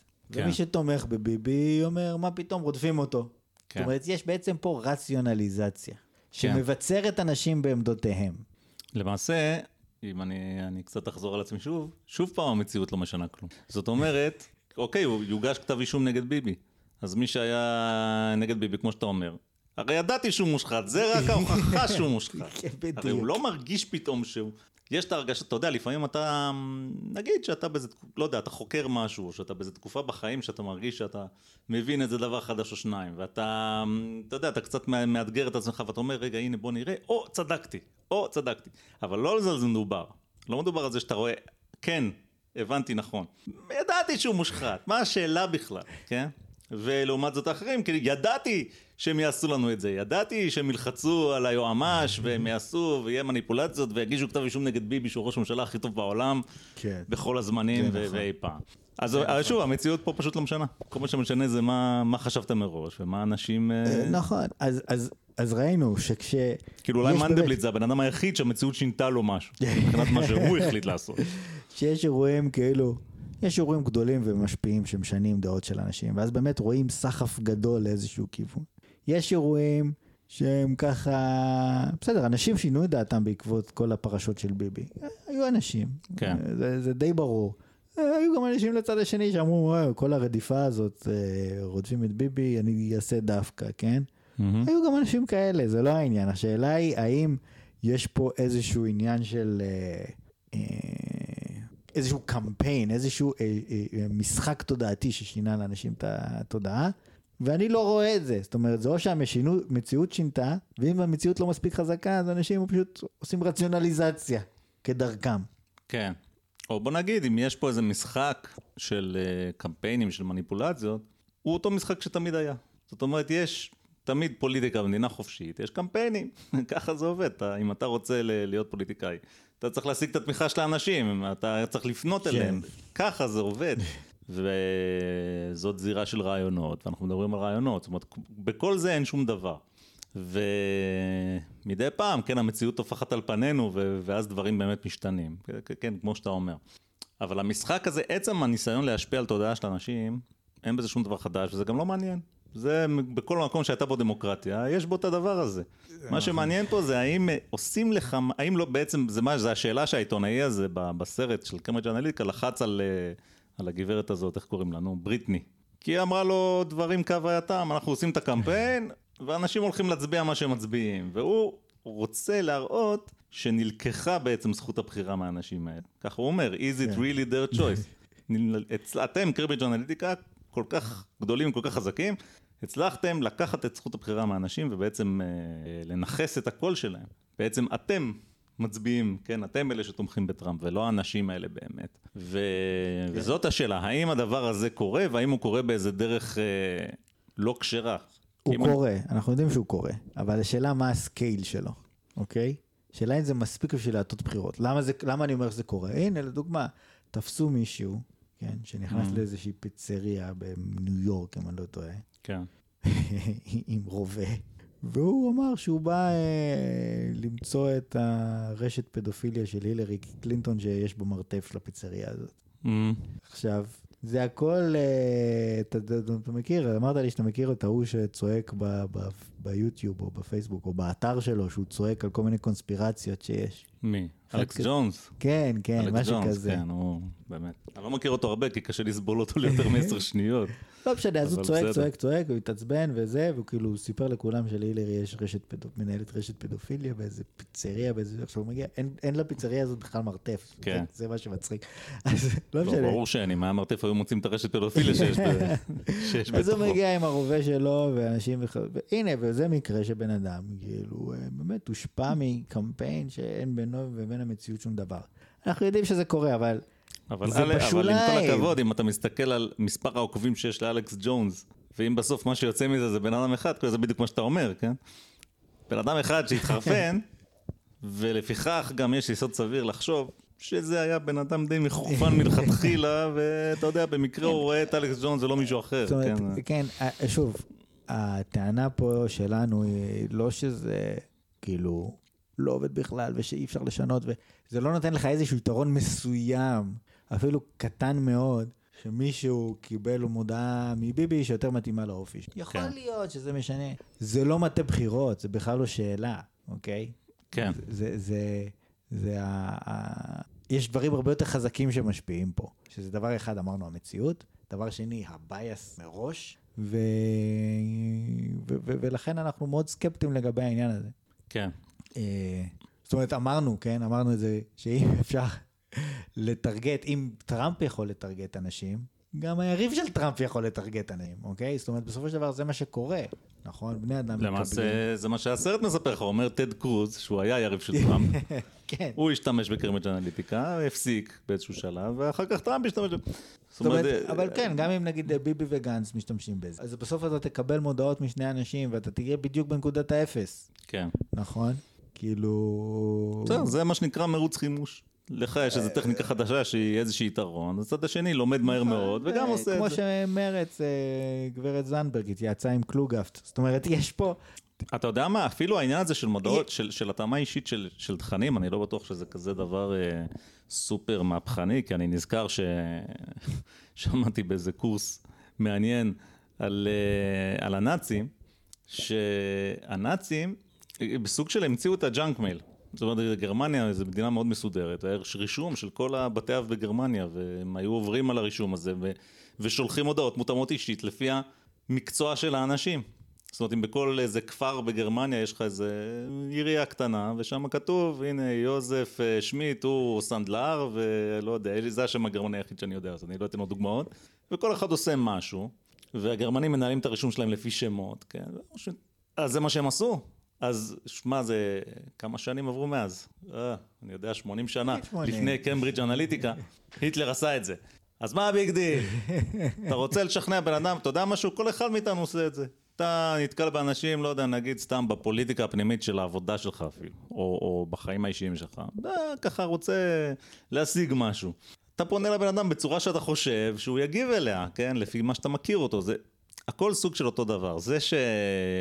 כאילו, מה שמעניין פה זה אולי הריחוק בין האנשים לבין המערכת שמנתחת אותם. כן, זאת אומרת, אם אני המערכת שמנתחת אותך, אז אתה לא מתרגש מזה בכלל, אבל אם זה איזה מחשב שאתה בכלל לא יודע איפה הוא נמצא, זה מטריד זה אותך. מפחיד וחדש, ולא כן. מכירים את זה. אבל אני לא בטוח שהמהות השתנתה פה, זאת אומרת, יש לי תחושה שהאמצעים השתנו, לא, לא השתנה. אבל המהות אותה מהות, השתנה. עולם כמנהגו נוהג, לא מאז. היטלר ועד היום. לא השתנה. ואז, ואז אנחנו באמת, זה מה שהייתה את הבחירות בארצות הברית. תראה כמה סימני שאלה יש סביב העניין הזה. כן, אני אפילו לא יודע אם זה איתה את הבחירות לטובת היטלר. לא יודע, כי עשה המון דברים היטלר, לך תדע אם דווקא זה השפיע. אתה, אתה, נכון? זה כאילו מתקשה, לא, זה, זה אנקדוטה ברור, מעניינת לא על היטלר, זה- אבל... זה בהחלט אנקדוטה מעניינת. אבל לך תדע מה זה בכלל, איזה אפקט היה לזה. אפשר- באמת שאי אפשר לדעת. זה... אבל בואו באמת נדון בשאלה הזאת. האם, בואו ניקח את ה... אני כמה מילים ש... על המבנה של הסרט. כי אתה יודע, רואה את הסרט, והסרט הוא מצד אחד, אולי זה אפילו מגדיר ז'אנר של סרטים שקיים, אני יודע, בטח כבר 20 שנה. זה קצת הזכיר לי סרט אחר ש... ראית פעם את uh, ציידגייסט? לא זכור לי. יש איזה סרטון כזה, זה קשור, משהו שרק זקנים מכירים. מין סרט, הפורמט מאוד דומה, זאת אומרת, זה, זה כאילו סוג, מרגיש כמו סרט תיעודי, מראיינים אנשים, התמונות מתחלפות מהר, כן, מראים לך, זאת אומרת, העבוד, עבודת. הערך ההפקה כאן הוא גבוה. ובסרט הזה על קרמיץ' אנליטיקה הערך הפקה מאוד גבוה. יש שם אפקטים אה, ויזואליים מאוד מרשימים כאלה, של איך המידע זולג מה, מהבניינים של ניו יורק אל השמיים והולך לענן ואני לא יודע מה קורה איתו. אה, ומהבחינה הזאת זה עשוי מצוין. אבל מבחינת ה... ו... ואיך הרטוריקה עובדת, למעשה זה קצת תרגיל ישן מאוד, אתה אומר משהו שוב ושוב ושוב ושוב ושוב ושוב ושוב ושוב, וכנראה הציפייה היא שמי ששומע פשוט יתחיל להאמין לזה רק בגלל שאמרת את זה המון המון פעמים. הסרט הוא פשוט מלא באסרציות, אומרים לך, איך קיימברידג' אנליטיקה שינתה את הבחירות בארצות הברית, איך הם גרמו לאנשים להצביע טראמפ, איך הברקזיט נגרם מזה זה. רק לא מסבירים איך, רק אומרים. זה כאילו מין שאלה רטורית, איך הם עשו את זה, והנה הם פגשו אותו, והם עשו מחשב, ואספו את הנתונים, והיה להם אלגוריתם, ושלחו מודעות, והכל היה לטובת טראמפ, שזה בעצם ההאשמה העיקרית נגדם, שהם לטובת טראמפ, שהם עבדו בשבילו, הם לא בדיוק לטובתו, עבדו בשבילו, כן? כי... אתה יודע מה זה מעניין, כאילו אם הם היו עובדים בשביל הילרי, אף אז מילה. הוא אומר אז כאילו, אוקיי, אף כאילו, מילה. הכל עבד יופי. לא, כי כשהם, אם אתה עושה הם סרט... בסך הכל הם עזרו להביא לאנשים את האמת. נכון. אם אתה עושה סרט שבעצם דן בשאלה שהיא שאלה מעניינת, איך הרשתות החברתיות, איך האינטרנט משפיע על אנשים, כי לחשוב שהוא לא משפיע על אנשים בכלל, זה גם נראה לי קצת מצחיק. אינטרנט זה דבר, אה, אתה יודע, יוצא דופן וחלק מהחיים שלנו, ואיך הוא משפיע על אנשים, אבל הדבר היחיד שאתה מדבר עליו זה טראמפ. למשל, אף מילה על... אה, אני לא זוכר את השם, אבל אה, לא יודע אם אתה זוכר, הייתה את הבחורה הזאת אמריקאית שהיא נסעה לאפריקה בענייני עבודה, אני חושב, או לאיזה חופש או משהו, כתבה איזה ציוץ בטוויטר, וכתבה משהו כמו, אני מקווה שאני לא אה, אקבל איידס, just kidding I'm white. אה, בדיחה סרת טעם. עלתה למטוס. ובגלל שהיא הייתה במטוס, היא לא הייתה מחוברת לאינטרנט. אה, זה עוד היה כשלא, זה לא היה מובן מאליו שאתה מחובר לאינטרנט גם במהלך הטיסה, כן? לא הייתה מחוברת לאינטרנט. טיסה ארוכה, בסוף היא מגיעה שם לאיפה שלא זוכר לאן באפריקה היא נסעה בדיוק. מגיעה למדינת היעד, יוצאת בטרמינל, ויש שם צבא של עיתונאים, שמחכה לראות, לצלם את הפרצוף שלה כשהיא תפתח את הטלפון ותראה מה קרה בינתיים, כן? כי מה שקרה בינתיים זה שכל העולם עשה ריטוויט לדבר הזה, ויצאו עליה מפה עד הודעה חדשה, והיא פשוט איבדה את העבודה שלה. כשהיא הגיעה לשם היא כבר הייתה מפוטרת, וזהו. כן, אני לא יודע מה קרה איתה אחר כך, כן, אולי השתקמה מזה איכשהו.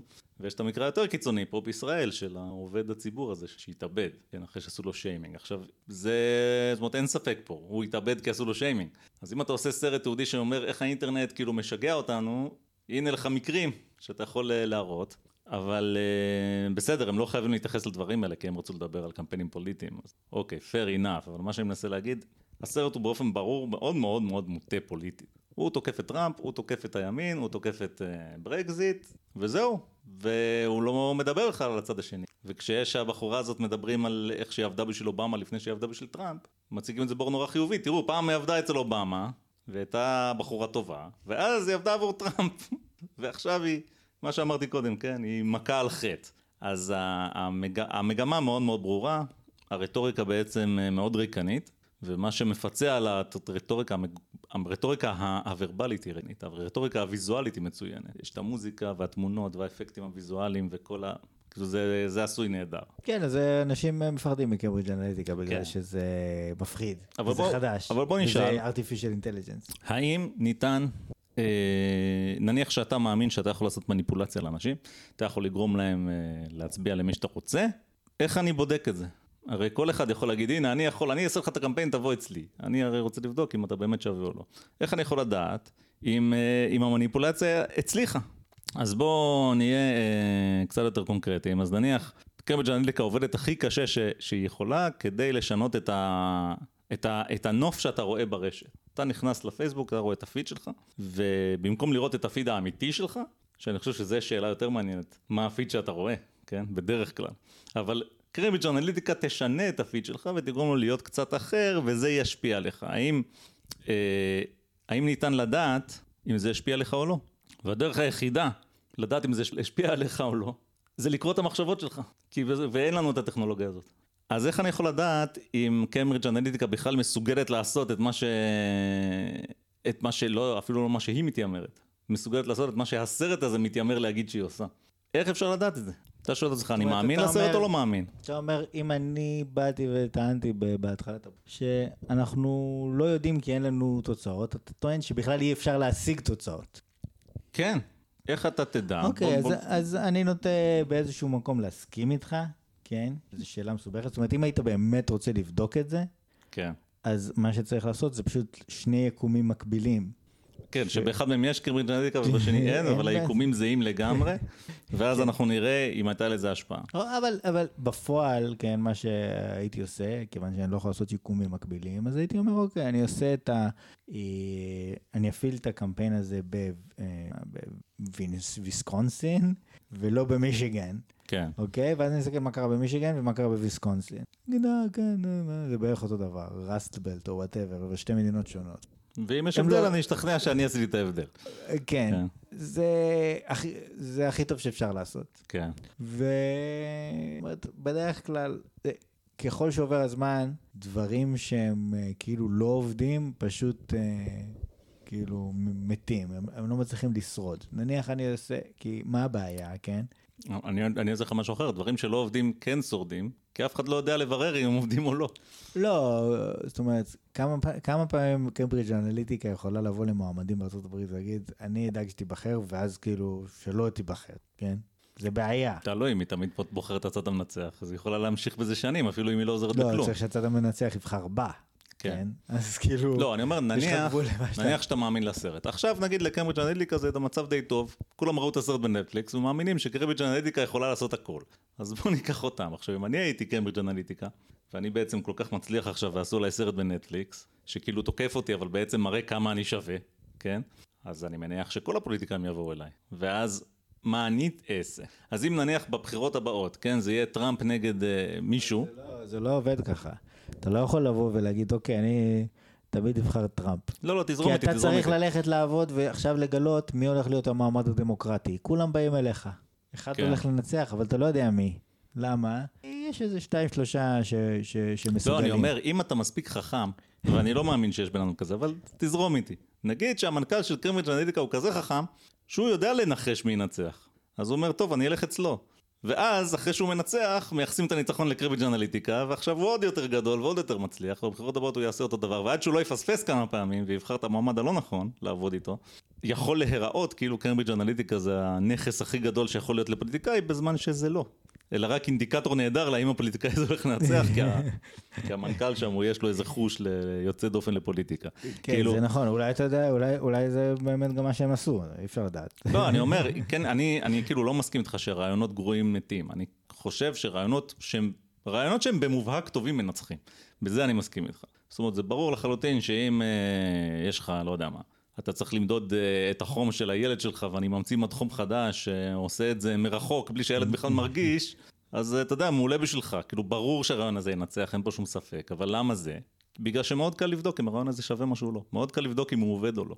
לעומת זאת, אה, רעיון כזה שכאילו יש יכולת באמצעות על מחשבים, כן? אפשר לחשב למי כדאי להראות איזה מודעה כדי לשנות את דעתו, כן? כי על זה מדובר, על המתלבטים. זה מה שהסרט דיבר עליו, לא מה שאמרנו קודם. איך אתה תבדוק אם זה עובד או לא. אה, כמו שאמרתי, אין, אין דרך לבדוק את זה, אגב, באופ, באופן קצת פרדוקסלי, אם אתה מאמין שזה עובד, מה אתה בעצם מאמין? אתה מאמין ש... ככה אני חושב, כן, זה לא, לא מה שאמרו בסרט, אבל אתה קצת מאמין בתת מודע באיזשהו מקום. אתה אומר, אני יכול, אם אני אגיד לך את השניים שלושה מילים הנכונות, את המילות טריגר, את ה... אני אדע איך להפחיד אותך, איך... אם אני אעשה את הדברים האלה, התת מודע, באופן בלתי מודע, אתה תלך ותצביע מה שאני רוצה שאתה תצביע. ואתה רק תחשוב שאתה מצביע מה שאתה באמת רוצה. ו... אבל הקטע של, של, של הלא מודע זה שהוא, כאילו התת מודע, לא מודע זה, בייסקלי זה, זה מילים שונות לאותו דבר. אה, נגיד תת מודע, אני אשאר עם זה. הוא תת, הוא לא במודע, זה כל הקטע שלו. ולכן נשאלת השאלה, וזה באמת חלק מרכזי בביקורת על הרעיון הזה של התת מודע. איך אני יכול לדעת אם הוא אמיתי או לא? הרי הוא תת מודע, אין לי גישה אליו, כן? יכול להיות שיש איזה תת מודע שמנהל אותי, זה יכול להיות שזה נכון, אבל מעצם זה שהוא תת מודע, מעצם ההגדרה של מעצם הרעיון הזה, קשה מאוד להגיע אליו. אתה בעצם ממציא כל מיני דרכים שאתה חושב שאתה מגיע בעזרתם לתת מודע, ואז אתה מייחס את זה לתת מודע, אבל אין לך שום דרך. אז, ולכן זה, זה בעיה, זה בעיה אה, בכלל, זאת שאלה שאפשר לשאול, אבל לענות עליה כל כך קשה. אה, אז אתה יודע, אז מה, מה הסרט הזה בעצם? הוא רק, הוא רוצה לגרום לי להאמין שהתשובה היא כן, אפשר, והנה עשינו את זה, אבל...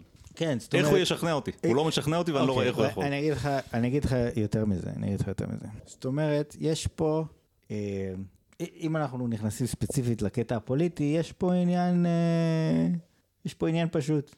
אתה רוצה להסתכל על מספרים, ובסרט אין מספרים. כן. זאת אומרת, אם אני שואל שאלה כזאת, היה לפני, היה ב-2012 את כל האנשים שהצביעו אובמה. כן. ואובמה ניצח. נכון. מה האנשים האלה הצביעו ב-2016? אז אני לא ראיתי בסרט, אבל אני זוכר איזה ציטוט של מספרים, אתה יכול כאילו בחשבון די פשוט לראות שסביר להניח שיש אנשים שהצביעו לאובמה פעמיים והצביעו לטראמפ. אז אה, פשוט מבחינת המספרים של המצביעים. כן, אני לא, שוב, אני לא יודע מה, כמה אנשים כאלה יש, ובעצם, כמה בעצם הילרי נפגעה מ turnout, מזה שהרבה אנשים לא באו בכלל להצביע. כן, כי אמרו שני המועמדים גרועים. כן, אני לא יודע. זאת אומרת, זה, זה בעצם מה שאני רוצה לראות. אני רוצה ל, ל, כאילו להבין פחות או יותר, כמובן אי אפשר כי ההצבעה היא אנונימית, אבל להבין פחות או יותר בעצם ב swing states. כאילו, אני לא צריך לבדוק בקליפורניה, זה לא מעניין אותי. ב, באמת, ב, במדינות האלה, ב, ב, מה זה היה? בווירג'יניה, שהילרי ניצחה בקול וחצי, או בוויסקונסין שהפסידה, ומישיגן שלה, וכל הדברים האלה, מה הפכת קערה על פיה? האם זה באמת. כאילו ה turnout, או שבאמת היו כל מיני אנשים שהחליפו? כן. אמ, אז זה דבר ראשון. כי אם אנשים לא יצאו, אז אתה יכול להגיד, אוקיי, המועמדת מבחינתם לא הייתה מספיק טובה, כן, ובגלל זה הם לא יצאו. עכשיו, אם אנשים החליפו, אז פה זה כבר הופך להיות יותר מסובך. ואני חושב שבאמת אה, לעשות ניתוח איכותי היה מתאים במקום הזה. פשוט ללכת ולשאול את האנשים. כן. זה רעיון מהפכני, אגב, לנסות, אגב, לברר את העובדות, במקום אה, כי אפשר לשאול את האנשים, להגיד לזהב. למה, למה, למה אם כאילו לצורך העניין הצבעת פעמיים טראמפ ועכשיו הצבעת על... אה, הצבעת פעמיים עם אובמה ועכשיו את טראמפ, אז למה? אז אפשר לנסות למצוא את האנשים. ולהבין, לשאול אותם, ואולי כאילו יהיה להם סיבות מאוד טובות. כן. אבל גם סיבות טובות או לא טובות, לפחות זה הסיבות שמדווחים עליהן, הם ועכשיו יש לך על מה אוקיי. לדבר. טראמפ אמר שהוא יבנה חומה ולא תהיה הגירה, ואני לא רוצה שתהיה הגירה, כן, אוקיי? זהו, גמרנו, נורא פשוט. כן. אה, בואו נשאל שאלות ש...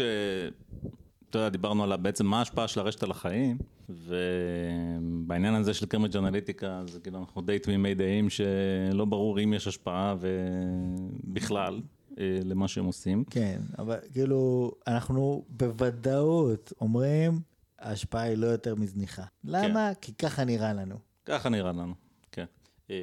אבל בוא אני אשאל אותך שאלה כזאת, כאילו אני ככה יש לי פה את הרשימות שלי. מהצד השני, מה שאמרתי קודם, האינטרנט הוא, אין ספק שהוא תופעה משוגעת, ולי אין ספק שהוא כן משפיע על, ה, על החיים שלנו ועל המציאות. ואני חושב שזו כן שאלה מעניינת לשאול איך הוא משפיע ובאיזה מידה משפיע. ואני חושב שקשה מאוד אה, לברר אפילו את הדברים האלה. זאת אומרת, אפילו שאלות שהן יותר אולי, לדעתי, מתבקשות. אז אה, למשל, מה אני מאמין? אנחנו דיברנו פה על, אה, על תיאוריות קונספירציה בעבר. ויש תיאוריות קונספירציה בעולם והן הולכות ומתרבות. ואם תיקח למשל את הקונספירציה של הארץ השטוחה, גם זה סרט שראיתי בנטפליקס, ראית את זה? זה סרט מדהים. אתה רואה אנשים, יש כאילו קבוצה של אנשים משוכנעים שכדור הארץ הוא, הוא לא כדור, הוא איזה פלטה או דיסק או איזה משהו, לא יודע בדיוק איזה, איזה רעיון יש להם. והם מאוד, והם הם, יש להם בעצם מין קבוצה כזאת, של כל האנשים שמאמינים בזה, והם סופר רציניים, הם גם עושים ממש ניסויים מדעיים מאוד מדויקים, שהמטרה שלהם זה להפריך את הרעיון הזה שהעולם הוא כדור, ובסרט אגב זה מעניין, כי הראו שני ניסויים שהם ביצעו, והם ביצעו אותם לעילה או לעילה, ויצא להם שבאמת הארץ לא, לא יכולה להיות שטוחה מהניסויים האלה, אבל הם לא, לא הסכימו לקבל את התוצאות. הם המשיכו, המשיכו בשלהם. ונגיד אם אתה שואל אותי, אני חושב שהאינטרנט קשור לתופעה הזאת. למה אני חושב ככה? כי אני חושב שהקישוריות של העולם, העובדה שבאמת אתה מאוד בקלות מתחיל לדבר עם איזה בן אדם שהוא אלפי קילומטרים ממך, מאפשרת לכל מיני משוגעים למצוא אחד את השני. בעוד שנגיד אם יש לך, בכל כפר יש לך איזה אחד קצת מוזר, פעם הוא היה מוגבל לכפר שלו, מקסימום הלך לכפר השכן, פגש את המוזר של הכפר השכן. היום הוא יכול למצוא את כל המוזרים, בעצם להקים כפר אה, אינטרנטי של מוזרים, שכל מי שנמצא בו זה אנשים מוזרים. ואתה אה, יודע, והם עושים את זה לעצמם, ואז לאט לאט ה...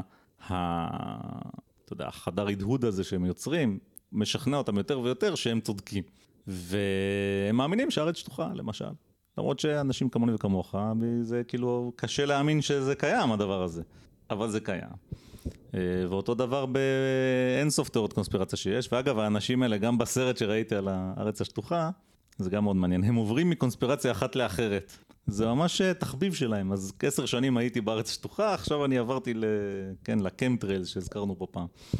אה, או יש את התופעה של, ה... של האינסלים, כן, אינסלים זה בעצם אה, נערים מתבגרים מתוסכלים מינית שלא לא רואים את העולם בצורה מאוד מאוד אה, מעוותת ובעצם מאבדים תקווה, הם לא חושבים שהם אי פעם יצליחו למצוא איזה בחורה שתרצה אותם והם, אתה יודע, מלבים אחד את השני גם במדיה דיגיטלית כזאת או אחרת, כן.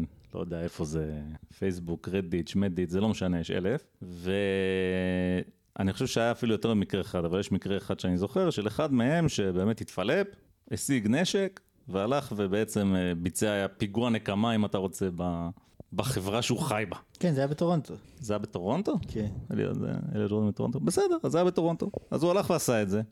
ואתה שואל את עצמך, כאילו, האם, האם זה נכון להגיד במקרה הזה שהסושיאל מדיה גרם למעשה הזה, לרציחות האלה. ואני חושב שקשה מאוד לענות על השאלה הזאת. זאת אומרת, לכאורה, תגיד שכאילו כן, הוא אינסל, הוא עם כל החברים האינסלים שלו, כולם שם מלבים את השנאה, ואחד מהם אה, הלך וגם פעל ב, בעניין הזה. אבל לאו דווקא יכול להיות שהוא פשוט דפוק בראש. הוא היה דפוק בראש anyway. הוא היה פשוט דפוק בראש שיש לו פחות חברים אונליין. כן, והוא היה הולך ועושה את אותו כן, דבר. זאת אומרת, פה... אומרים, תראו איזה בן אדם דפוק בראש. כשאתה מדבר פה על כל מיני רעיונות מוזרים, אני לא יודע. אני לא יודע איך, קשה להגיד כאילו קצת איך דברים מתגלגלים. יש אנשים שבאמת שחוקרים את הדבר הזה, כל מיני פעפוע של רעיונות, אבל למשל, אני אה, מסתכל על קומוניזם, נגיד. כן. זה רעיון ש... זה רעיון שהתחיל אה, נגיד המניפסט הקומוניסטי של אה, מרקס ואנגלס, או מה שזה לא יהיה, היה איזה חתיכת נייר. לא, מהעבודה של מרקס ואנגלס. עם הקשקושים, שאף אחד לא התייחס אליה, ופתאום, בצורה מאוד מאוד מפתיעה, זה השתלט על כל העולם, מאיזושהי סיבה, או לפחות חציו. כן. ואף אחד לא ממש יודע להסביר מה קרה שם. כי המניפסט הזה התפרסם ואף אחד לא ממש התרגש. היו עוד מניפסטים קומוניסטים או בסגנון אחרים שהתפרסמו. כן. איכשהו, לא יודע מה, נאציזם, כן? נצרות, מאיפה זה הגיע בעצם? זאת אומרת, אם תשאל איך הכת המשונה הזאת משולי האימפריה הרומית השתלטה על האימפריה הרומית, אני לא חושב שמישהו ממש יכול להגיד. כאילו, זה פשוט קרה באיזושהי דרך. כן, אתה יכול לעקוב אחרי מהלך האירועים שהוא פחות או יותר ידוע, זאת אומרת, אתה יכול לקרוא בספרי ההיסטוריה איך זה קרה, אבל למה זה, זה קרה? מאוד, זה מאוד מאוד משונה, זאת אומרת, בדיעבד, אתה יכול להגיד, אוקיי, כן. כאילו, אנחנו לא חושבים שה... שהיה שם איזשהו דטרמיניזם, שזה מה שהיה חייב לקרות. לא, בשום אופן. זה היה מקרי לחלוטין, אז, אז, כן. אז גם, אז רעיונות מוזרים איכשהו מפעפעים. זה לא משהו שאנחנו לא, זה לא משהו חדש. יכול להיות שמפעפעים מהר יותר ברשת, יכול להיות. כן, לא, זה כנראה, יש לצפות. יש לצפות בהחלט. אה, אז כן, בהחלט, אה, תופעות השוליים מאוד מאוד מאוד הרוויחו מהאינטרנט. זאת אומרת, בעצם האינטרנט, הדבר, השינוי המהותי פה, זה שזה מאפשר לך לעשות שיתוף פעולה במספרים גדולים בצורה שלא הייתה קיימת בעבר. תחשוב, אתה היית נגיד אה, בן אדם שהוא אה, פצחן מחשבים, בסדר? כן. מה שנקרא באנגלית האקר. כן. עכשיו, אתה ראקר לפני האינטרנט. אתה יושב עם המחשב שלך, ולא יודע מה אתה עושה, כן? אה, אין לך, אתה לא יכול להתקשר לשום מקום, אתה לא יכול כן. להתחבר למחשב לא, אחר. מה שהאקרים היו עושים פעם זה, אתה יודע, אז- לעקוף הגנות של משחקים ודברים מהסוג כאילו, הזה. נ- נניח אתה כותב אה, וירוס מרושע, כן. וירוס מחשבים מרושע. עכשיו, מה, איך אתה עושה את זה? איך? אתה חושב שלאנשים אתה באמת צריך ללכת. צעירים קשה לדמיין איך יכול להיות וירוס מחשב בלי אינטרנט. כן, אבל היה דבר כזה. היה דבר כזה. היה דבר כזה. עכשיו, אתה הולך לאס- לאוניברסיטה, אוקיי? ואתה מוציא ספר שמלמד משהו שקשור לנושא, אתה לא יודע, אתה פשוט, כאילו, לא יודע, אתה פשוט יושב על המחשב כל היום, ואיכשהו מוצא דרך לעשות את זה, אוקיי? כן. היום זה מאוד מאוד שונה. זאת אומרת, כן, היום היום... אתה כותב בגוגל, איך אני עושה וירוס מחשב? ואז כן. אתה לא יודע מה לבחור מכל הקורסים היום- שמציעים לך אתה כדי ללמוד איך לעשות את זה. אתה יכול להיכנס לגיט-האב, כן. פשוט להוריד את הקוד למחשב שלך, לשנות את ה... לא יודע מה, לשנות את השם של, של מי שכתב את זה לשם שלך, ולשלח אותו לחופשי, כאילו, הנה, זה שלך. כן. זאת אומרת, אה, יש, אה, יש בוטנט מאוד מפורסם, שעשה המון המון המון צרות בעולם, הפיל את גוגל, לא יודע מה, אם- כאילו זה בוטנט, כאילו זה משתלט על כל מיני ראוטרים וכל מיני... מה, דידוס כזה? כן, כן. כן. זה לעשות דידוס, כאילו, בסופו של דבר יש לך, מה שנקרא denial of service. יש לך, אתה הולך להוט, אתה אומר להם, תתקינו לי אינטרנט, ואז הם מביאים לך מכשיר כזה שהם קוראים לו ראוטר. שמים כן. לך אותו בבית. עכשיו, הראוטר הזה, מה שיפה, נכון, יש את הסיסמה הזאת שאתה מתחבר לווי-פיי? כן. נכון, יש לו סיסמה כזאת? זה סיסמה איך להתחבר לאינטרנט. מה? יש לו עוד סיסמה. עוד סיסמה, שהסיסמה הזאת זה להתחבר לראוטר עצמו. מה זה הראוטר? זה מחשב, זה כמו שאתה נכנס לפלאפון שלך, אז יש לך קוד כזה לעשות עם האצבע, כן. אז יש לך קוד גם להתחבר לראוטר. כן. אז אתה, אתה יכול להתחבר לראוטר והוא מחשב, שאתה יכול לעשות עם המחשב הזה בעיקרון מה שאתה רוצה ברגע שיש לך את הסיסמה של איך להיכנס אליו, ובאמת אנשים משתמשים בזה בשביל אה, לסדר שם כל מיני הגדרות, כולל את ההגדרות רשת. בדרך כלל זה בטח הטכנאי יעשה את זה שמגיע. כן. עכשיו, אנשים משאירים את הדיפולט, זאת אומרת, הם קיבלו איזה מכשיר, הם לא מתעסקים בזה בכלל. כן. עכשיו, מה יעשה מה שנקרא ה botnet הזה, כן? יהיה איזשהו אה, תוכנה שסורקת אה, כתובות באינטרנט, מחפשת את הסיסמאות הדיפולטיות שאף אחד לא משנה. ברגע שהיא מזהה כזה, היא מתחברת למכשיר. אומרת לו, הנה, אני נותן לו סיסמה ו username, ואז בא ומתקין עליו איזושהי תוכנה, שבשעת הצורך תתחיל להפציץ את השרתים של גוגל, ואם יש לך המון המון המון ראוטרים כאלה, פשוט השרתים של גוגל לא יוכלו להגיב לאף אחד אחר, כן. אוקיי? אז פה כביכול, כן, אתה אומר, "אה, טוב, מי שעשה את זה הוא גאון מחשבים, כן? כן. כי זה עסק מסובך, צריך להכיר מלא דברים, ופה ושם. Mhm. ומה, מה, ו- ו- ואתה רואה בפועל שזה כבר לא כל כך נכון, זאת אומרת, אולי זה היה נכון פעם, אבל היום, כן, היום זה איזה ילד שנכנס לאתר שכתוב בו, אתה רוצה להפיל את מחשבים." גוגל? תלחץ כאן, והוא לוחץ, וזה מפיל לו את גוגל. כן, אתה יכול להיות גם טמפל אפשר מחשבים. לבנות שירות כזה, כן? זה... לא, יש גם שירותים כאלה להשכרה. כן. עכשיו, עכשיו, יש כאילו ממש בוט, כאילו יש אנשים שהפיצו את הבוטים שלהם, זה נקרא, אבל יש להם אתר באינטרנט, אתה הוא רוצה אומר, יש לי להפיל. צבא של מיליון ראוטרים, אתה רוצה שאני אפעיל אותו בשבילך? כן. תשלם ביטקוין בעיקרון אתה. רוצה, כן, מה שרוצים להפיל זה רוצים להפיל אה, שרתים של משחקי מחשב אחרים, או כל מיני שטויות, זה באמת, זה עולם מופלא, כן? כן, זאת אומרת, בדרך כלל מפילים את גוגל רק כסייד אפקט. בסך הכל רוצים להפיל איזה מישהו שהפסדת לו באיזה משחק, או משהו כזה, כן? כן. עכשיו, אם אתה תפיל את גוגל, מה מה תעשה אחר כך? שאלה ש- כן, שאלה אז, מטרידה בפני עצמה. אז בעצם מין השילוב פעולה הזה, השיתוף פעולה הזה של המון המון אנשים, כן? בעצם מאפשר את הצמיחה של הדברים האלה לממדים מפלצתיים, כן? כי כל ילד בן 21 הוא בא, מוריד את הקוד הזה, והוא משנה דבר אחד קטן, כן, בסדר? וזה הופך את, ה... את הדבר הזה למספיק מסובך בשביל שיהיה לך קשה למנוע את זה, כי כל אחד עושה שינוי קטן, אבל זה מיליונים של אנשים שעשו שינויים קטנים, ואתה צריך לתפוס כל אחד מהם. כן, וכל אחד גם, לפעמים אנשים באמת הם אה, כזה מוסיפים עוד רעיון ועוד אה, עוד איזה הטעיה לאנטיווירוסים, ועוד איזה משהו, ועוד איזה טריק, כל אחד מוסיף איזה טריק קטן, וביחד עם טריק איתן. וזה הופך להיות לטריק איתן הראש שלהם, כן, שממש קשה אה, אה, למנוע ממנו ל, להתרוצץ ו, וקצת ל, ל, להטריד אותנו. אז זה בהחלט משהו שרק האינטרנט, בלי האינטרנט זה פשוט בלתי אפשרי. זאת אומרת, אנחנו חיינו בתקופה הזאת שכאילו היה BBSים, שככה היו מעבירים מידע. כן. זה, זה מאוד דומה, אבל זה הרבה יותר איטי. כן. זה לא אותם קצבים שאנחנו מדברים עליהם היום. היום המידע פשוט זורם, וזורם בחופשיות ובקצבים מטורפים. כן, אבל זה, בוא נגיד, אני... אני...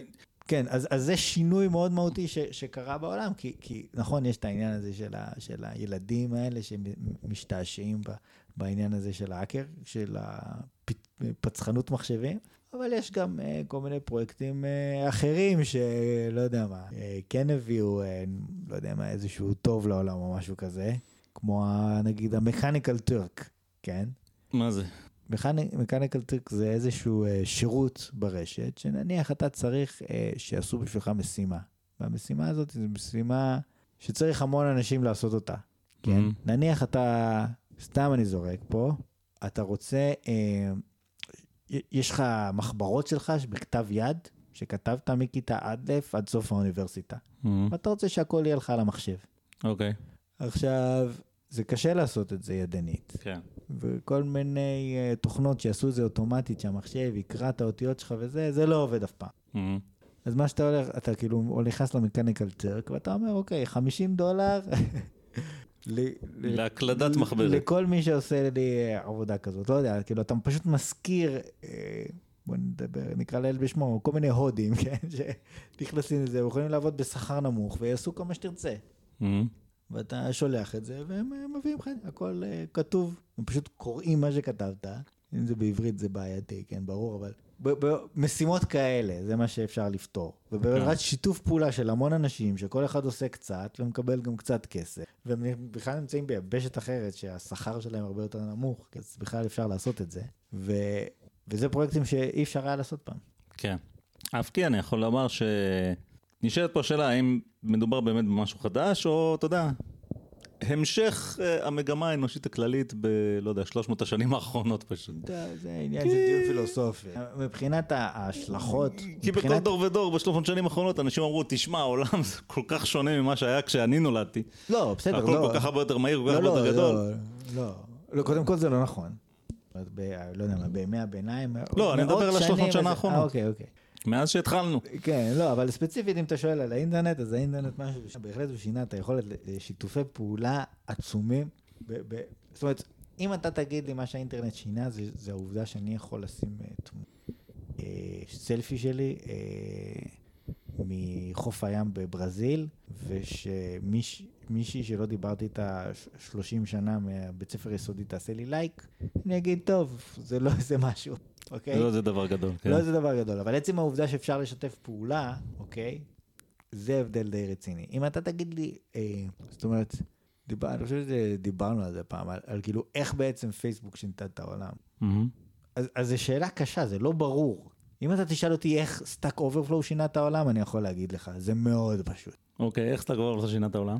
אוקיי, היא הפכה, Stack Overflow כמובן, כן, עם גוגל וזה. כן, זה לא, מין... Stack Overflow זה מקום שכאילו אתה, אם אתה מתכנת, ואתה רוצה לדעת איך עושים משהו, אתה נכנס ל Stack Overflow ואתה פשוט שואל, איך אני עושה את הדבר הזה, ואתה מקבל תשובה עם קוד, שאתה פשוט יכול לעשות קופי ופייסט. כן.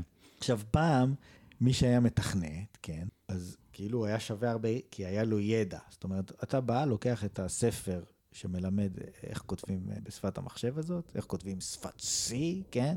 אתה לומד אותו על בוריו ואתה מכיר את כל הטריקים והשטיקים, גמרנו. אתה שווה כסף. למה? כי יש לך ידע ש... שאין ש... לאף אחד אחר. שצריך לקרוא ספר שלם בשביל שיהיה נכון. לך אותו. כן. והיום, כל מה שאתה צריך לדעת זה, נגיד, מה אפשר לעשות, או איזה... אתה צריך לדעת איך לשאול. איך לשאול. כן, זה שאינו יודע לשאול, הוא בצרות היום. אתה צריך להיות אחד כן. שיודע לשאול. אתה לא יודע, אתה לא יודע איך עושים את זה, אתה לא יודע איך כותבים אה, רשימה ב-C. אתה לא יודע, אין לך מושג, לא קראת את הספר. כן. אז אתה בא, אתה רושם את זה ב Stack Overflow, ויש לך קוד, ואתה בא, עושה copy paste, הלאה. עכשיו, מה אני צריך לעשות ברשימה הזאת? עכשיו אני צריך לעשות איזשהו מה השאלה הבאה ב Stack אלגוריתם, Overflow? ואז אתה שואל את השאלה הבאה ומקבל רואה תשובה גם. בדיוק, ואתה, בצורה הזאת אתה בונה, ובעצם הידע, כאילו, קצת איבד מהמשמעות שלו. זה פחות, פחות חשוב. אז זה הופך את הדברים להרבה יותר נגישים. כן. אז פתאום יש לך הרבה מאוד אנשים ש... כאילו, הרבה יותר אנשים שיכולים להשתתף במשחק הזה, מה שקודם היה שמור רק לאנשים שמסוגלים לקרוא את כל הספר. כן. היום זה פתוח לכולם, אתה לא צריך לקרוא שום ספר. כן. עכשיו, מה, מה זה, כאילו, יש כמה תופעות שקשורות לזה. זה קשורות לזה, קשורות לזה שיש, אתה יכול בעצם לשנות את, אה, את השפות, כל, כל פעם מוציאים איזו שפה אחרת. כל חברה, יש רובי, שמובי, גו, כן. Python, גרסה 2, גרסה 3, אתה יכול לשנות את זה, זה לא כל כך משנה. אם, אם אתה רוצה לעשות, כאילו, אה, אם פעם היית עושה שינוי בשפת C, והיית צריך להוציא ספר, הוציאו C++, אנשים התבלבלו, כאילו, זה, היה צריך ללמוד את זה מחדש. זה כן. מסובך. היום תעשה מה שבא לך, זה לא משנה. כל מה שצריך לעשות, כאילו, אם, אם נניח אתה איזו ישות שרוצה להחליף שפה, אז אתה אומר, אוקיי, יצאה שפה חדשה. בוא נחכה חודשיים, יצטברו מספיק שאלות ב Stack Overflow, ונעבור לשפה החדשה. זהו. כאילו, מאוד מאוד פשוט, וזה בכלל לא עניין. כן. אם, אם אתה כאילו מבין מה היתרונות. אז, אז כשאתה שואל אותי מה, איך Stack Overflow שינה את העולם, אז הרבה יותר אנשים נגיש להם הנושא הזה של אה, תכנות, והרבה יותר, ו, ו, וביחד עם העניין הזה של שהשיתוף פעולה, ש, שהשיתוף פעולה הפך להיות יותר קל, עם גיטה ושמיטה וכל השטויות האלה, אז זה מאוד מאיץ את ההתקדמות של איך שדברים עובדים. סבבה, אני שם את זה בצד. אוקיי. אבל אם אתה אומר לי פייסבוק, אז תראה, אני יכול להגיד לך על אז אני פייסבוק. כבר, אני כבר עם פרצוף של סימן שאלה. לא כל כך יודע. תראה, אני חושב שאין לזה תשובה אחת, כי פייסבוק זה... אתה יודע, זה רשת חברתית עצומה שהאלמנטים בה הם, אה, הם אנשים, ואנשים, כל אחד רוצה משהו קצת אחר. אה, והם, זאת אומרת, Stack Overflow, אז בסדר, אז כולם מתכנתים שם, יש שם איזה מחנה משותף. פייסבוק, אה, כולם אנשים, זה גם מחנה משותף, אבל הוא הרבה יותר רחב. דרך אגב, יש לי, יש לי חבר שעובד בפייסבוק, וכאילו, זאת אומרת, הוא אמר לי את זה בצורה חד משמעית, שלא משתמעת לשתי פנים. כמות הפוסטים בפייסבוק הם ב, היא בירידה, כאילו ירידה חז, משמעותית, זה לא איזה פלקטואציות בין כן. שנה לשנה. כמות הפוסטים יורדת. כן, אנשים פשוט לא שמים שם שום דבר. כן, נמאס להם. נמאס שמים את זה להם. במקומות אחרים. כשאנחנו אומרים, הפייסבוק, המפלצת העוצמתית הזאת, הם יושבים שם והם רועדים. טוב, פה... מה נעשה כדי לשמר את הרלוונטיות שלנו, שאנחנו הולכים ונעלמים לאט לאט? כן. אם אתה, אם אני לא יודע אם אתה זוכר, יש שבע, whatever שזה נכנס, הפייסבוק. מה היה בפייסבוק? אתה בטח לא זוכר. אין לי מושג. יפה. אז אני הצטרפתי לפייסבוק, אני חושב שבע שנים אחרי שהוא נולד, אז אני מאלה שבאו מאוחר. בקיצור, היינו משחקים שבצנה. שבצנה. כן, שבצנה. אוקיי. היה כל מיני משחקים כאלה, אה, מאפיה וכל מיני דברים כאלה, ש, ש, שככה אנשים היו כאילו מתקשרים. אוקיי. אני זוכר איזה משחק מפגר עם איזה חבש, מחווה. היה גם, ח- היה כל מיני כאילו משחקים כאלה. עכשיו, דברים מאוד השתנו, למה? כי, נגיד, היית משתמש בפייסבוק כאילו להכיר אה, בחורות, כן. נכון? אבל היום, כמות האפליקציות והאתרים וכל הדברים האלה, זה, זה כאילו הפך את זה ללא רלוונטי קצת. כן. היית, כאילו, היה מין איזה, היה מין איזה קטע כזה, שאתה כאילו מתחבר כזה עם אנשים כזה מהעבר, מהיסודי, מהתיכון, מכל מיני כאלה. כן. כשהיית פוגש אנשים, היית אומר, כן, בוא נהיה חברים בפייסבוק, נכון? כדי לתקשר. כן. והיום, כאילו, אתה יודע, אתה הכל מהנייד. אתה לוקח את הוואטסאפ של הבן אדם, שולח לו תמונה, נכון? אם אתה רוצה כאילו לשלוח תמונה. כאילו כן. יש קבוצות בוואטסאפ וכל מיני דברים כאלה. אז בשביל מה אני צריך את הפייסבוק? אני לא חושב שפעם- חושב שזה משהו קצת פעם דורי, לא היה- כאילו, נראה לי לא היה- שכל דור יש לו את הרשת החברתית שלו. לא היה לך פייסבוק, סמארטפון. פייסבוק ש- של זקנים, ויש אה, אינסטגרם זה יותר צעירים, כן? ויש את הטיק טוק הזה עכשיו שכולם משתגעים ממנו, זה זה, ואני לא יודע מה עוד יש שאני לא מודע אליו. טיק טוק זה- דוגמה מצוינת, טיק טוק זה דוגמה ממש מצוינת. אני דיברתי עם אה, ילדה צעירה ב- טיקטוקאית. בגיל- אה, כן. עשר שהסבירה לי מה זה טיק טוק. אה, ו- ופחות או יותר, כשאתה אה, נכנס לפייסבוק, אתה יכול לעשות המון המון המון דברים. כן, נכון? אתה יכול לשים תמונות וסרטים ותגובות ופה פה פי פה פה פעם וכל מיני דברים כאלה. אה, מה שיפה בטיקטוק שהם כאילו אמרו אוקיי, שאתה יכול לעשות הכל זה לא כל כך טוב. אנחנו נעשה אה, אפליקציה שאתה יכול לעשות בה דבר מאוד מאוד מאוד ספציפי, כן. כן? אתה יכול להעלות כאילו איזה שהם סרטונים, זה בנוי לזה שיעלו סרטונים ויהיו לך מלא מלא קופי קאטס. כן, ואנשים נורא אוהבים את זה באיזושהי... כן. זה, זה מה שזה עושה, זאת אומרת, אתה יכול לעשות אותו דבר בפייסבוק, אין מניעה. הי- היו דברים כאלה, הרי ככה זה התחיל. זה כאילו, בוא נגיד, זה מין אפליקציה שבעצם אה, הסתכלה על העולם, אמרה, תראה, יש את כל הרשתות האלה וכל הטרנדים. ויש דברים ויראליים. אנחנו נבנה אפליקציה שזה המטרה שלה, שיהיה טרנדים, ובעצם הטרנדים הם מובנים לתוך האפליקציה, האפליקציה עוקבת אחרי הטרנדים. מה שבעבר היה טרנד, הוא פשוט היה, כן, האפליקציה הייתה משהו, ואז היה טרנד והוא נעלם, ולעקוב אחרי הטרנד זה כאילו היה לא קשור לאפליקציה בעצם באיזשהו מקום.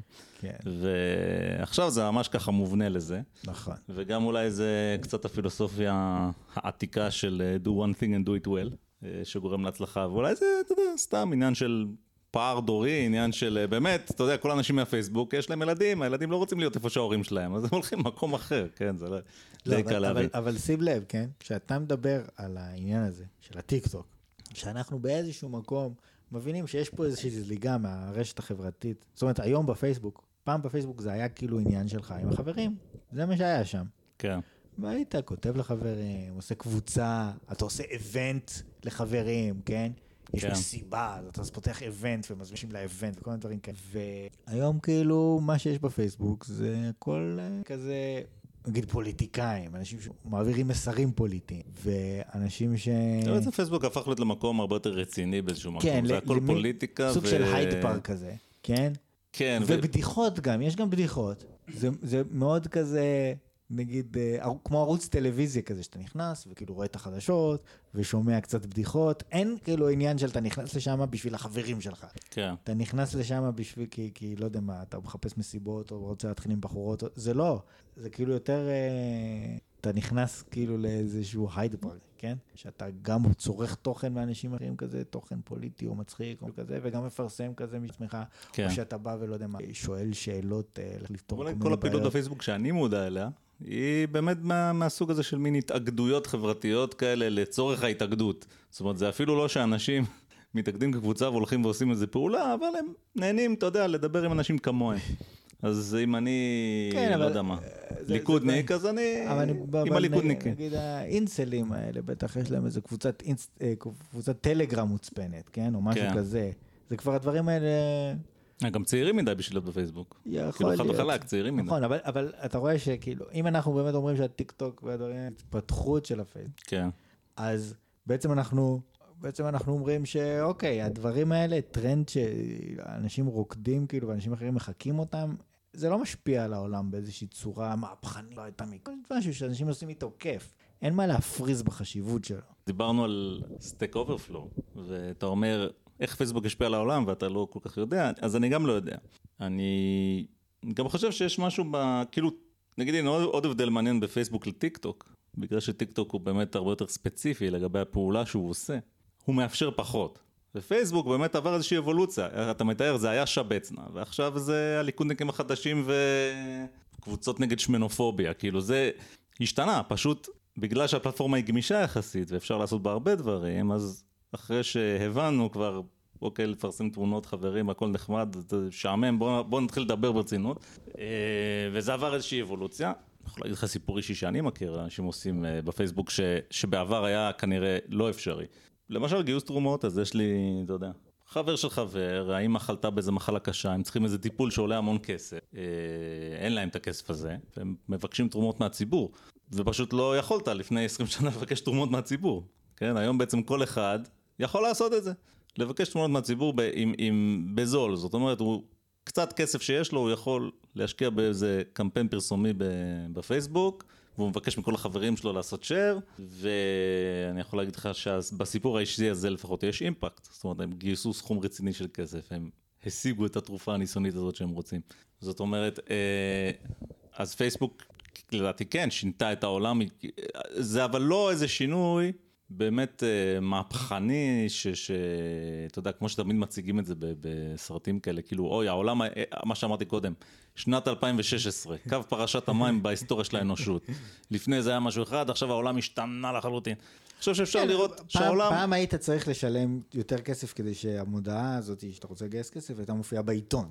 כן, גם פעם הייתי צריך לשלם נכון. יותר כסף בשביל חולצה אז- חדשה. כל, כל העולם הולך בכיוון הזה. אני, אנחנו, ככל שהטכנולוגיה שלנו מתפתחת, ככל שה... כן, הקפיטליזם ממשיך, יש פשוט, אפשר לעשות יותר בפחות כסף. כאילו, זה המגמה הכללית של הכלכלות בעולם. העניין של האינטרנט הוא חלק מזה. היום באמת כל אחד יכול לשדר בשידור חי לכל העולם. איפה נשמע כדבר הזה לפני אה, 20 שנה? זה היה לחלוטין בלתי אפשרי. אתה יכול לעשות את זה היום. אז אין ספק שהעולם השתנה, אבל כאילו, השתנה ולא השתנה. אנשים הם מה שהם, הם תמיד היו מה שהם, הם נשארו מה האם זה כלי שהם. להשפיע על תודעה של אנשים? זה לא. זה כנראה לא, כן. זה אני כנראה מתקשה שלא. להאמין. עצם זה שזה פייסבוק ואתה כאילו משתתף פעיל וכאילו עושה לייקים וכאילו אומר דברים, בוא נגיד, משנה מאוד, לא- משנה מעט מאוד. לא יותר מכל טכנולוגיה אחרת שמאפשרת דברים שלא היו אפשריים קודם. יש לה רנטגן, תחשוב על רנטגן, כמה רנטגן שינה את העולם, כן? כנראה יותר אפילו מפייסבוק. יש פתאום טכנולוגיה, אפשר לעשות משהו שאי אפשר היה לעשות קודם, וזה באמת משנה את העולם. אבל גם רנטגן הוא לא הפך את העולם למשהו אחר. זה פשוט, אתה יודע, נתן לאנשים עוד משהו. לא, נגיד, לא יודע מה, אנטיביוטיקה בהחלט הפכה את העולם למשהו אחר. חיסונים הפכו את העולם למשהו די אחר. זאת אומרת, פעם היה אפשר איכשהו לשמור על האוכלוסייה באיזושהי רמה סבירה, היום הם פשוט אני מקבל את זה, מתפוצצים, כאילו, אבל זה, כן? זה לא עובר, כל המקרים האלה מתפוצץ. שאתה נותן לי, ואני חושב שהם נפט. אני מסכים איתך לגמרי, אבל שים לב למה בעצם הקו המשותף פה, מה מעניין בזה. כן, זה שינה את העולם לחלוטין, או המצאת המחשב לצורך העניין, ברור שהיא שינתה את העולם כן, לחלוטין.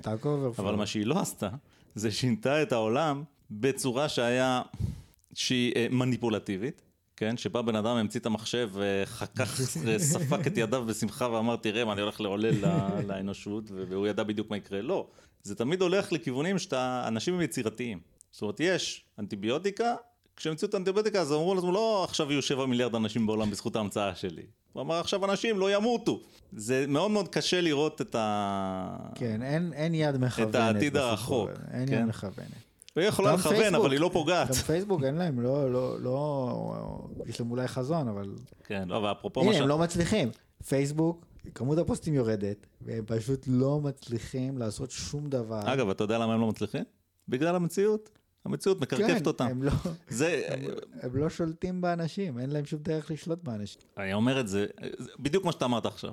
אין להם שום דרך לשלוט באנשים, זה בעצם משפט המפתח פה. כי פרשת קיימברידג' אנליטיקה, הסרט בנטפליקס שנקרא פרשת קיימברידג' אנליטיקה, הוא אומר את ההפך. יש אפשרות לשלוט באנשים, והנה, אנחנו קיימברידג' אנליטיקה עשינו את זה. ועשינו את זה בשביל טראמפ. ואנחנו עכשיו ככה מדברים, ומתוך דיון זה מתחבר לנו בצורה די בהירה שאין שום אפשרות לשלוט באנשים. וגם פייסבוק, שהיא, אתה יודע, היא implicated בעניין הזה של קיימברידג' אנליטיקה, כן? המ- מעצמת העל. צוקרברג הולך לה- להעיד בפני הקונגרס, כן, וכל הפוליטיקאים שם הביכו את עצמם בכל מיני שאלות אה, מצחיקות, אני זוכר את זה כשזה היה, ראית את זה? תראה את זה, זה, אתה תהנה. אה, וזה מזכיר לי סיפור על, אה, על קודק, אתה זוכר את קודק? חברת קודק. הייתה חברת קודק, מי שהוא צעיר הוא לא יכיר את השם הזה, אבל כשאנחנו היינו ילדים, כל המצלמות בעולם היו קודק.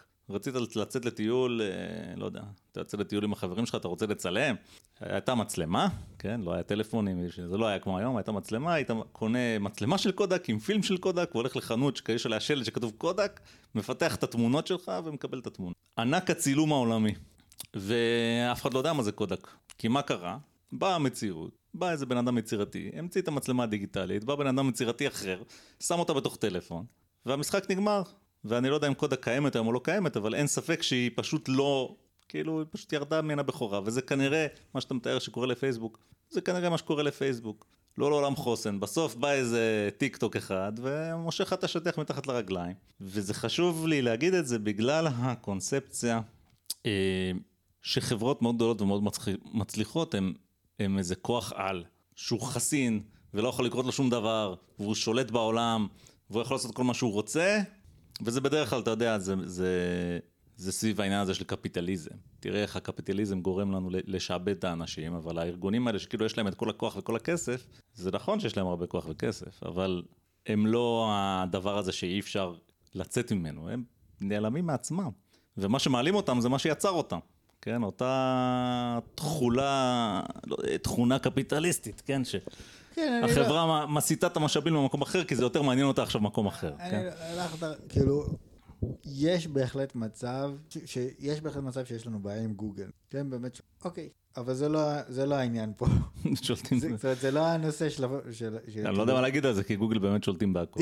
אבל אה, יש לנו, אבל לא- העניין שלנו אחר, אז העניין... זה דורש חקירה שלמה, מה, מה אני חושב על זה, אני לא יודע. העניין אה, עם פייסבוק וקיימברידג' אנליטיקה, שבאים וכאילו אנשים יש להם איזשהו, איזשהו פחד כזה מהמניפולציה שכביכול אה, תקרה ועושים עליהם. ובאמת מזמינים את צוקרברג לקונגרס כל יומיים, ועכשיו הוא אמר שהוא לא יפרסם אה, מודעות עם פייק אה, ניוז וכל מיני דברים כאלה. למשל פייק ניוז זה, זה ו... שנייה, אני אחזור קצת אחורה כי עצרתי באמצע המשפט, ובעצם לא מודעים לזה ש, שהאנשים האלה שמדברים עם, עם, עם מרק צוקרברג וכאילו צולבים אותו על כמה שהוא חזק והם כאילו מראים לבוחרים שלהם, תראו, אנחנו חברי הקונגרס, תראו איך אנחנו מתעמתים עם האיש הכי חזק בעולם, כן? צוקרברג, ששולט בהכל.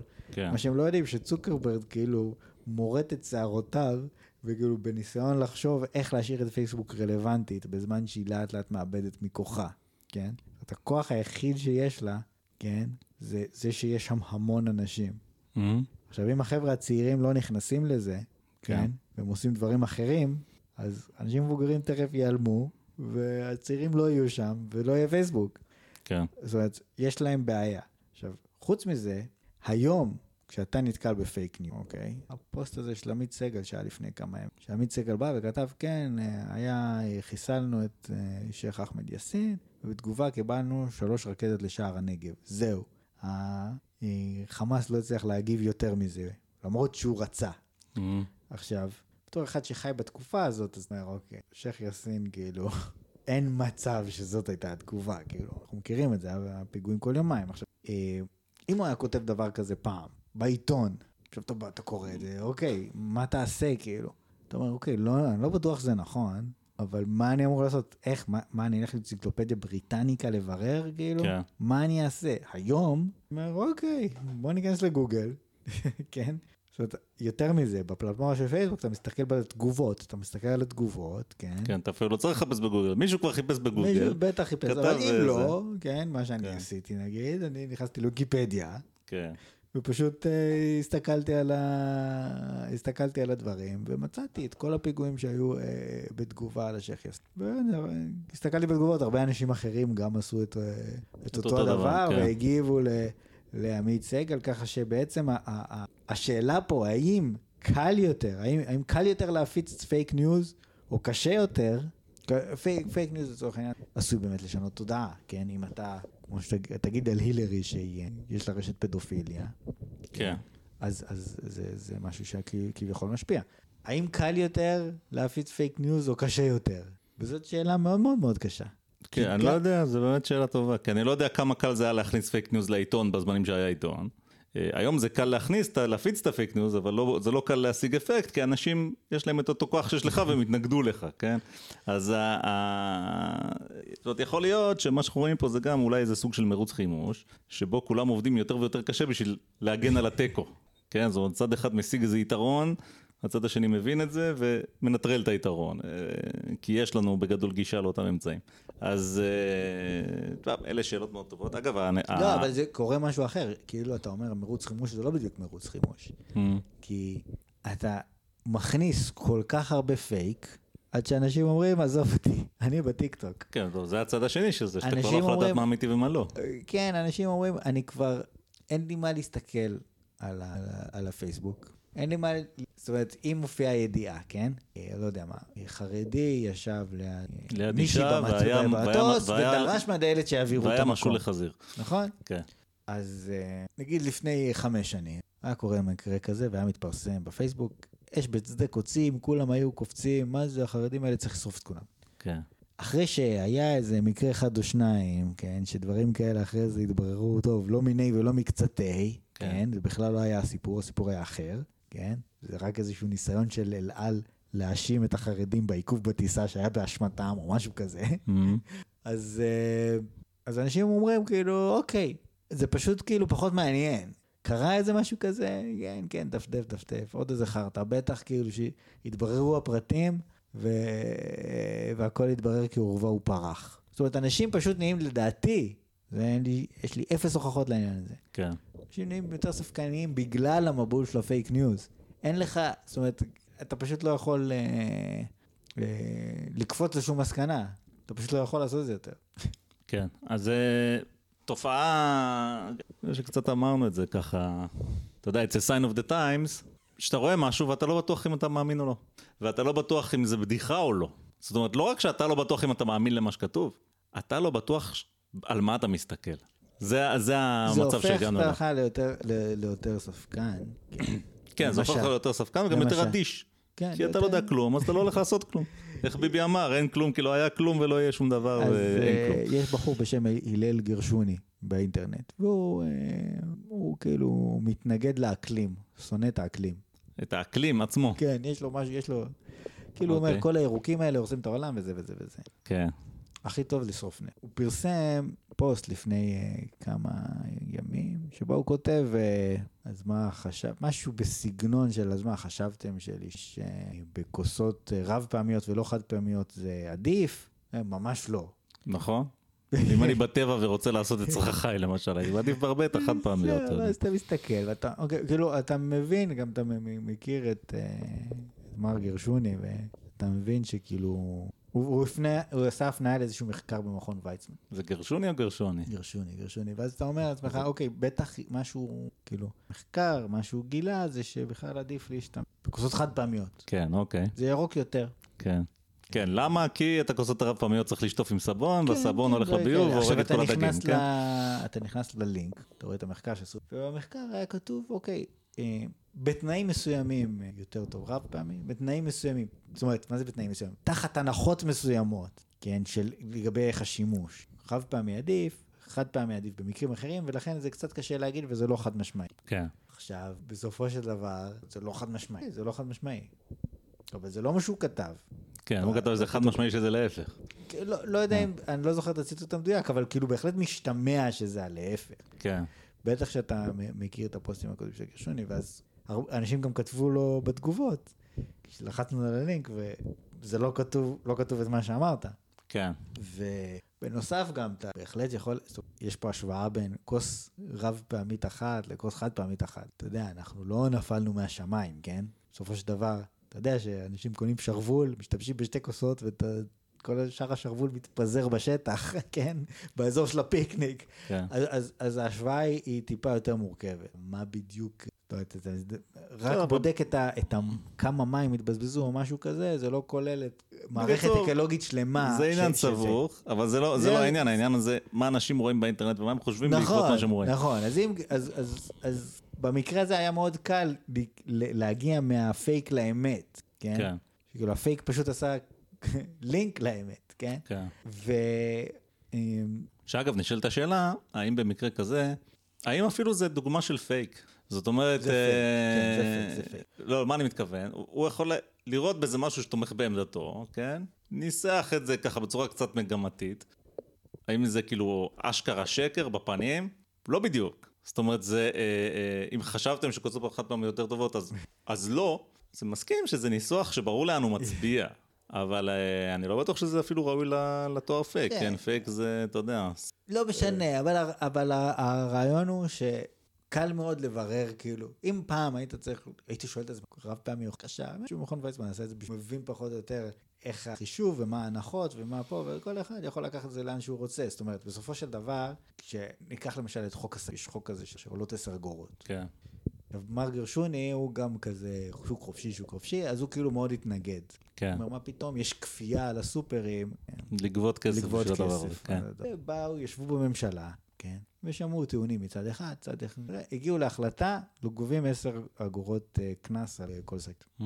עכשיו, אני בתור אחד שהולך לסופר לפני החוק, עכשיו, פעם כן. שהיית הולך לפני החוק, אז מה היה קורה? אתה נכנס לסופר, שקיות מתעופפות ברוח, גם בתוך החנות, מחוץ לחנות. אין בכלל אין, אין בכלל כזה מתקן של שקיות. שקיות, כאילו מישהו זורק אותם איפשהו, כן. ואנשים מתחילים לשלוף אותם, כן? כל אחד לוקח 200 שקיות. כן. קודם כל אתה לוקח מטורף. 200 שקיות כדי שיהיה. כן, אנשים לוקחים את זה זה- הביתה ומשתמשים בהם לשקיות, יש לי שקיות, איזה כיף. כן. פשוט הסופר עצמו היה מטונף, כן. כן. ואז באמת אה, עברנו ל- ל- לקנדה, ובקנדה היה חוק, שקיות עולות כמה אגורות, ווואלה, אתה נכנס לסופר ונקי, נעים כאילו. כן. אז אתה אומר לעצמך, כאילו, אוקיי, מה הסיפור הגדול, כן? שים איזה קנס קטן על השקיות המזורגגות האלה, ויהיה יותר נקי, יהיה יותר נעים. אם אתה רוצה לעשות איזשהו חישוב כזה גלובלי של, כן, אבל אנשים, כאילו הקניות שלך עולות יותר בעוד כמה שקלים, וזה פגיעה בשכבות החלשות, או שבכלל שקיות זה, זה דבר שהוא טוב לסביבה, כי אם אתה לוקח מאלה איזה מיליון דברים, אוקיי, בסופו של דבר זה, זה טיפה כן, טיפה אה, כן, אה, לא יודע, גם זה בסופו של דבר להעמיד פנים שאתה יודע משהו שאתה לא יודע, כן? זה, על זה מדובר, זה מה שאתה מציג כאן. אה, כן, פחות או יותר. זאת אומרת, בסופו של דבר, אם ב- היית, כשאתה בא לפני שנכנס כן. חוק השקיות, ואתה אומר, אתה רואה שחוק והכל בסדר וכולם בסדר, אז אתה אומר לעצמך, אוקיי, כאילו, קשה לי להאמין, כן, סתם בתור אה, אזרח מן השורה, שכל המומחים האלה מהמשרד להכנת הסביבה, וכל המ- כל האנשים שהתעסקו בעניין הזה של החוק, ושעוד יש את ה... הם יכולים ללמוד ממה שקרה בארצות אחרות, כן? כן. שכולם כאילו או טועים לחלוטין, ומי שצודק זה מר גרשוני, שהוא אה, עושה שגם- דוקטורט שגם בתלמוד, גירשו אותו אגב. לא, בואו לא נשכח את זה. כאילו הוא עושה דוקטורט בתלמוד, אבל כאילו המחקר הזה שהוא עשה על הדרך, וכאילו קרא איזה כמה משפטים, וכאילו אתה מעמיד אחד מול השני, וכאילו הם הטועים, ו- והוא צודק, וכאילו המסרים שהוא מעביר, כי כולם מטומטמים, יש קונספירציה נוראית של יצרני הלא יודע מה, וכאילו, זה, זה באיזשהו מקום אה, כן פייק ניוז לדעתי, אוקיי. ואם אתה שואל אותי מה ההשפעה של זה על אנשים, אז בהחלט יכול להיות שיש פה איזושהי השפעה בשוליים, אבל אה, אני חושב שזה לא, זה בהחלט לא יותר מזה. למה? כי בסופו של דבר, האמת באיזשהו מקום מנצחת, ואנשים שרואים שהסופר אה, יותר נעים להסתובב בו, אנשים מבסוטים כאילו. אתה לא תראה אף אחד שהולך לבטל את החוק הזה, כי הוא אומר, כן, אני קראתי אצל גרשוני שהחוק הכי נוראי בעולם. וואלה, הסופר הוא סבבה, ונשאיר את זה. כן. לי, לי זה עושה, אני לא, לא מסכים איתך שזה פייק ניוז, בשבילי פייק ניוז זה הדוגמה שנתת קודם. להילרי יש רשת של פדופיליה בזה, ואם אלכס ג'ונס אמר את זה, ואני חושב שמה ש... בוא נקרא לזה, לא, זה פייק ניוז רך. למה פייק? כי זה בא מ... כי זה בא מאיזשהו... ש... טוב, אני, אני חושב שאני יודע, ש- יש לי איזה תיאוריה בעניין. אבל זה- זה מה שאתה רוצה זה להגיד. כאילו, יש שם כל מיני עובדות נכונות, כן, אבל לא מספיק. זה, זה חלק מהאמת, ולא האמת כולה.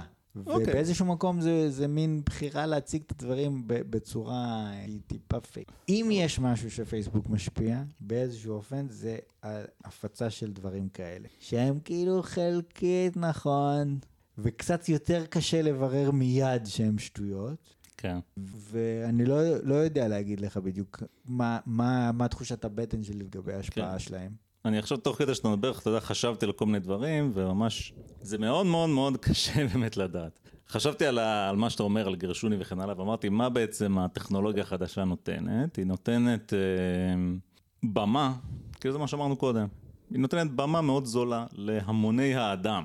ו... וכולם יכולים לכתוב, וגרשוני הזה, אם לא היה פייסבוק, הוא פשוט לא היה יכול להביע את עצמו, כאילו, בצורה הזאת, כן? לא הייתה לו את האפשרות. ואתה שואל, ובעצם, אוקיי, זה, אין ספק שהעולם השתנה מהבחינה הזאת, עכשיו אנחנו שואלים האם השינוי הזה הוא כזה משנה או לא, ובאמת, קשה מאוד לדעת. אני התחלתי לחשוב במונחים של עלויות, שבעצם מה שזה נותן לך, הפער בין, אה, נקרא לזה, הפקה מקצועית להפקה חובבנית, הוא הולך ומצטמצם. ואחד, אלכס ג'ונס כזה, שהוא איזה ליצן, אבל אתה מסתכל איך זה נראה, יש לו אולפן, זה יפה, יש כותרות, יש, האיכות הפקה היא כאילו מרשימה, היא לא פחותה בכלום מ... מרשתות טלוויזיה ענקיות כמו CNN ו- ופוקס ואני לא יודע מה. ואז, אה, ואני חושב שזה פה המקום של הפייק. זאת אומרת, פעם היכולת של אנשים לזייף בצורה משכנעת משהו, הייתה פחותה, כי, כי לא היה להם את האמצעים, כי אתה צריך בית דפוס, ואתה צריך אמצעים שכאילו קשה להשיג. וזה נהיה יותר ויותר קל, ואז אתה יכול לעשות, אה, אתה יודע, ב- בעלות שאנשים יכול- יכולים להרשות לעצמם, אפשר אה, להפיק את הדיפ פייק האלה, אתה יודע, את הסרטונים שזה בן אדם, אתה ממש רואה אותו, הוא נראה כמו הבן אדם האמיתי, הוא נשמע כמו הבן אדם האמיתי, וזה לא... הבן אדם האמיתי מעולם לא היה שם, כן? וזה דבר שגם יהיה יותר ויותר זול, ויצטרכו להמציא איזה אמצעי, כן, כדי לטפל בזה. Uh, ו... ואני לא יודע, מכל הלרלור הזה שלי פה, אז רציתי להגיד, זה כל כך זול שאתה, כאילו האספקט של המחיר לא קיים. זאת אומרת, גרשוני יכול לכתוב איזה שטויות שהוא רוצה, הוא אף פעם לא ישלם על זה מחיר. לא משנה איזה שטויות הוא יגיד, הוא ימשיך להגיד את השטויות שלו, או אלכס ג'ונס. אלכס ג'ונס אמר, לפי המסופר פה, ואני מאמין עליו, שלהילרי קלינטון יש רשת פדופיליה באיזה מרתף. זה מטורף, כן? זו הוצאת דיבה, אני לא, לא יכול לתאר לעצמי איזה בן אדם מעז להגיד דבר כזה. הוא אמר את זה, מה זה עלה לו? שום דבר. מי ששונא אותו ממשיך לשנוא אותו. מי שאוהב אותו ממשיך כן, לאהוב אותו. לא, אבל שוב, במקרה של גרשוני זה כאילו, בוא נגיד, אמת חלקית. או... לא, אני מקבל. ורציתי רציתי לבנות איזה טיעון של, אתה יכול כאילו להמר, זה עולה לך מאוד בזול, והסיכון הוא בעצם אפס, כן? אם יש לך אופי ואתה מוכן לספוג את, ה, את הקומנטים כאילו של מי ששונא אותך באינטרנט. וזה כאילו, שוב, מנתק, מנתק את המחיר, אבל, ו- אבל תוך כדי שבניתי את הטיעון הזה בראש, אז אתה יודע, הגעתי למסקנה שהוא לא בדיוק מוביל לשום מקום, נו אז מה? גם בעבר בן אדם היה יכול להגיד איזה שטויות שהוא רוצה, ואתה יודע, ואף אחד לא מתייחס, אז היום אנשים קצת יותר מתייחסים אם עושים איזה לייק או משהו. לא, יש לזה, וזהו. יש לזה, לא, מבחינה אישית יש לזה משמעות כלכליות. אם אתה בא ואתה כותב בפייסבוק, משיג הרבה עוקבים והרבה זה, כן, אבל זה, אתה יש, פתאום הופך להיות מישהו שכאילו שווה משהו, כן? אבל זה גם היה יכולים פעם להזמין בעיתון. אותך להרצאות, יכולים, כן, זה אבל... רק יותר קל היום להשיג את כן, זה. יותר קל להם להשיג את זה. עכשיו, אני אומר, זה בדיוק השאלה, כל פעם שאני חושב על משהו חדש, אני אומר, רגע, אבל פעם זה היה אותו דבר, רק היום זה יותר קל. כמו שהכל היום יותר קל. יותר קל היום לסתום חורים בשן, ויותר קל היום לבנות בניינים, ויותר לא, קל אני היום... לא, אני לא מסכים, כי אני חושב שבאמת במושג, כשאתה מסתכל על Stack Overflow, כן, תמיד Mm. אתה יכול להכניס את תחת הכותרת של היותר קל, אבל זה באמת שינוי כאילו שפשוט, שינוי מאוד מהותי לגבי מה שקרה בעולם. אז אני אאתגר אותך בזה. כי מה Stack Overflow עושים? משכפלים ידע במהירות בזק. כן.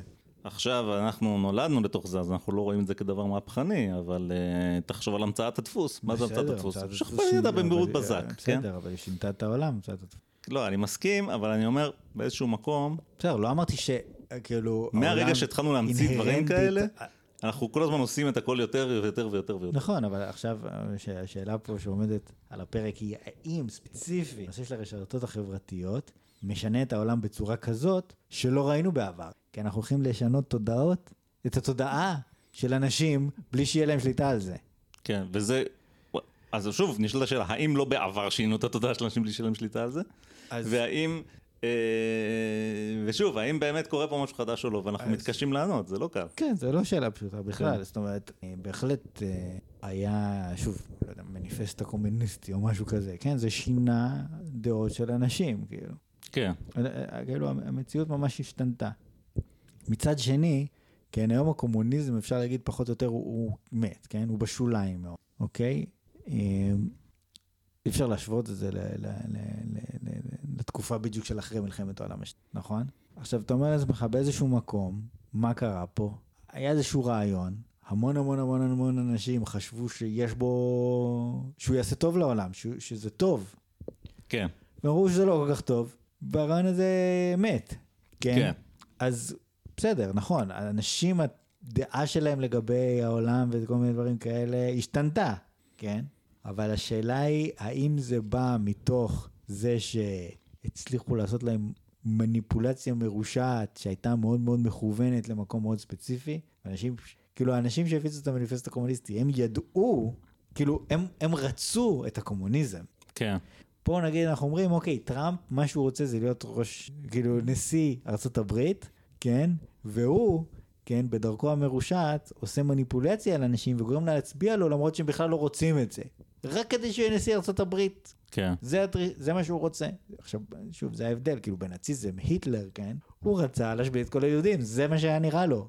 הוא לא עשה איזושהי מניפולציה לאנשים. אתה כאילו, לא יודע מה, אני אהרוג את כל היהודים, ואז הוא הגיע ולא הרג את כל היהודים. כן. זאת אומרת, הוא פשוט עשה מה שהוא אמר, הוא האמין בזה, ואם כל האנשים חשבו שזה רעיון טוב. לא בטוח שהם לא טעו, דרך אגב, כן? כן. בכל זאת, אנחנו פה מדברים פה שלוש שעות, זה היה נחסך.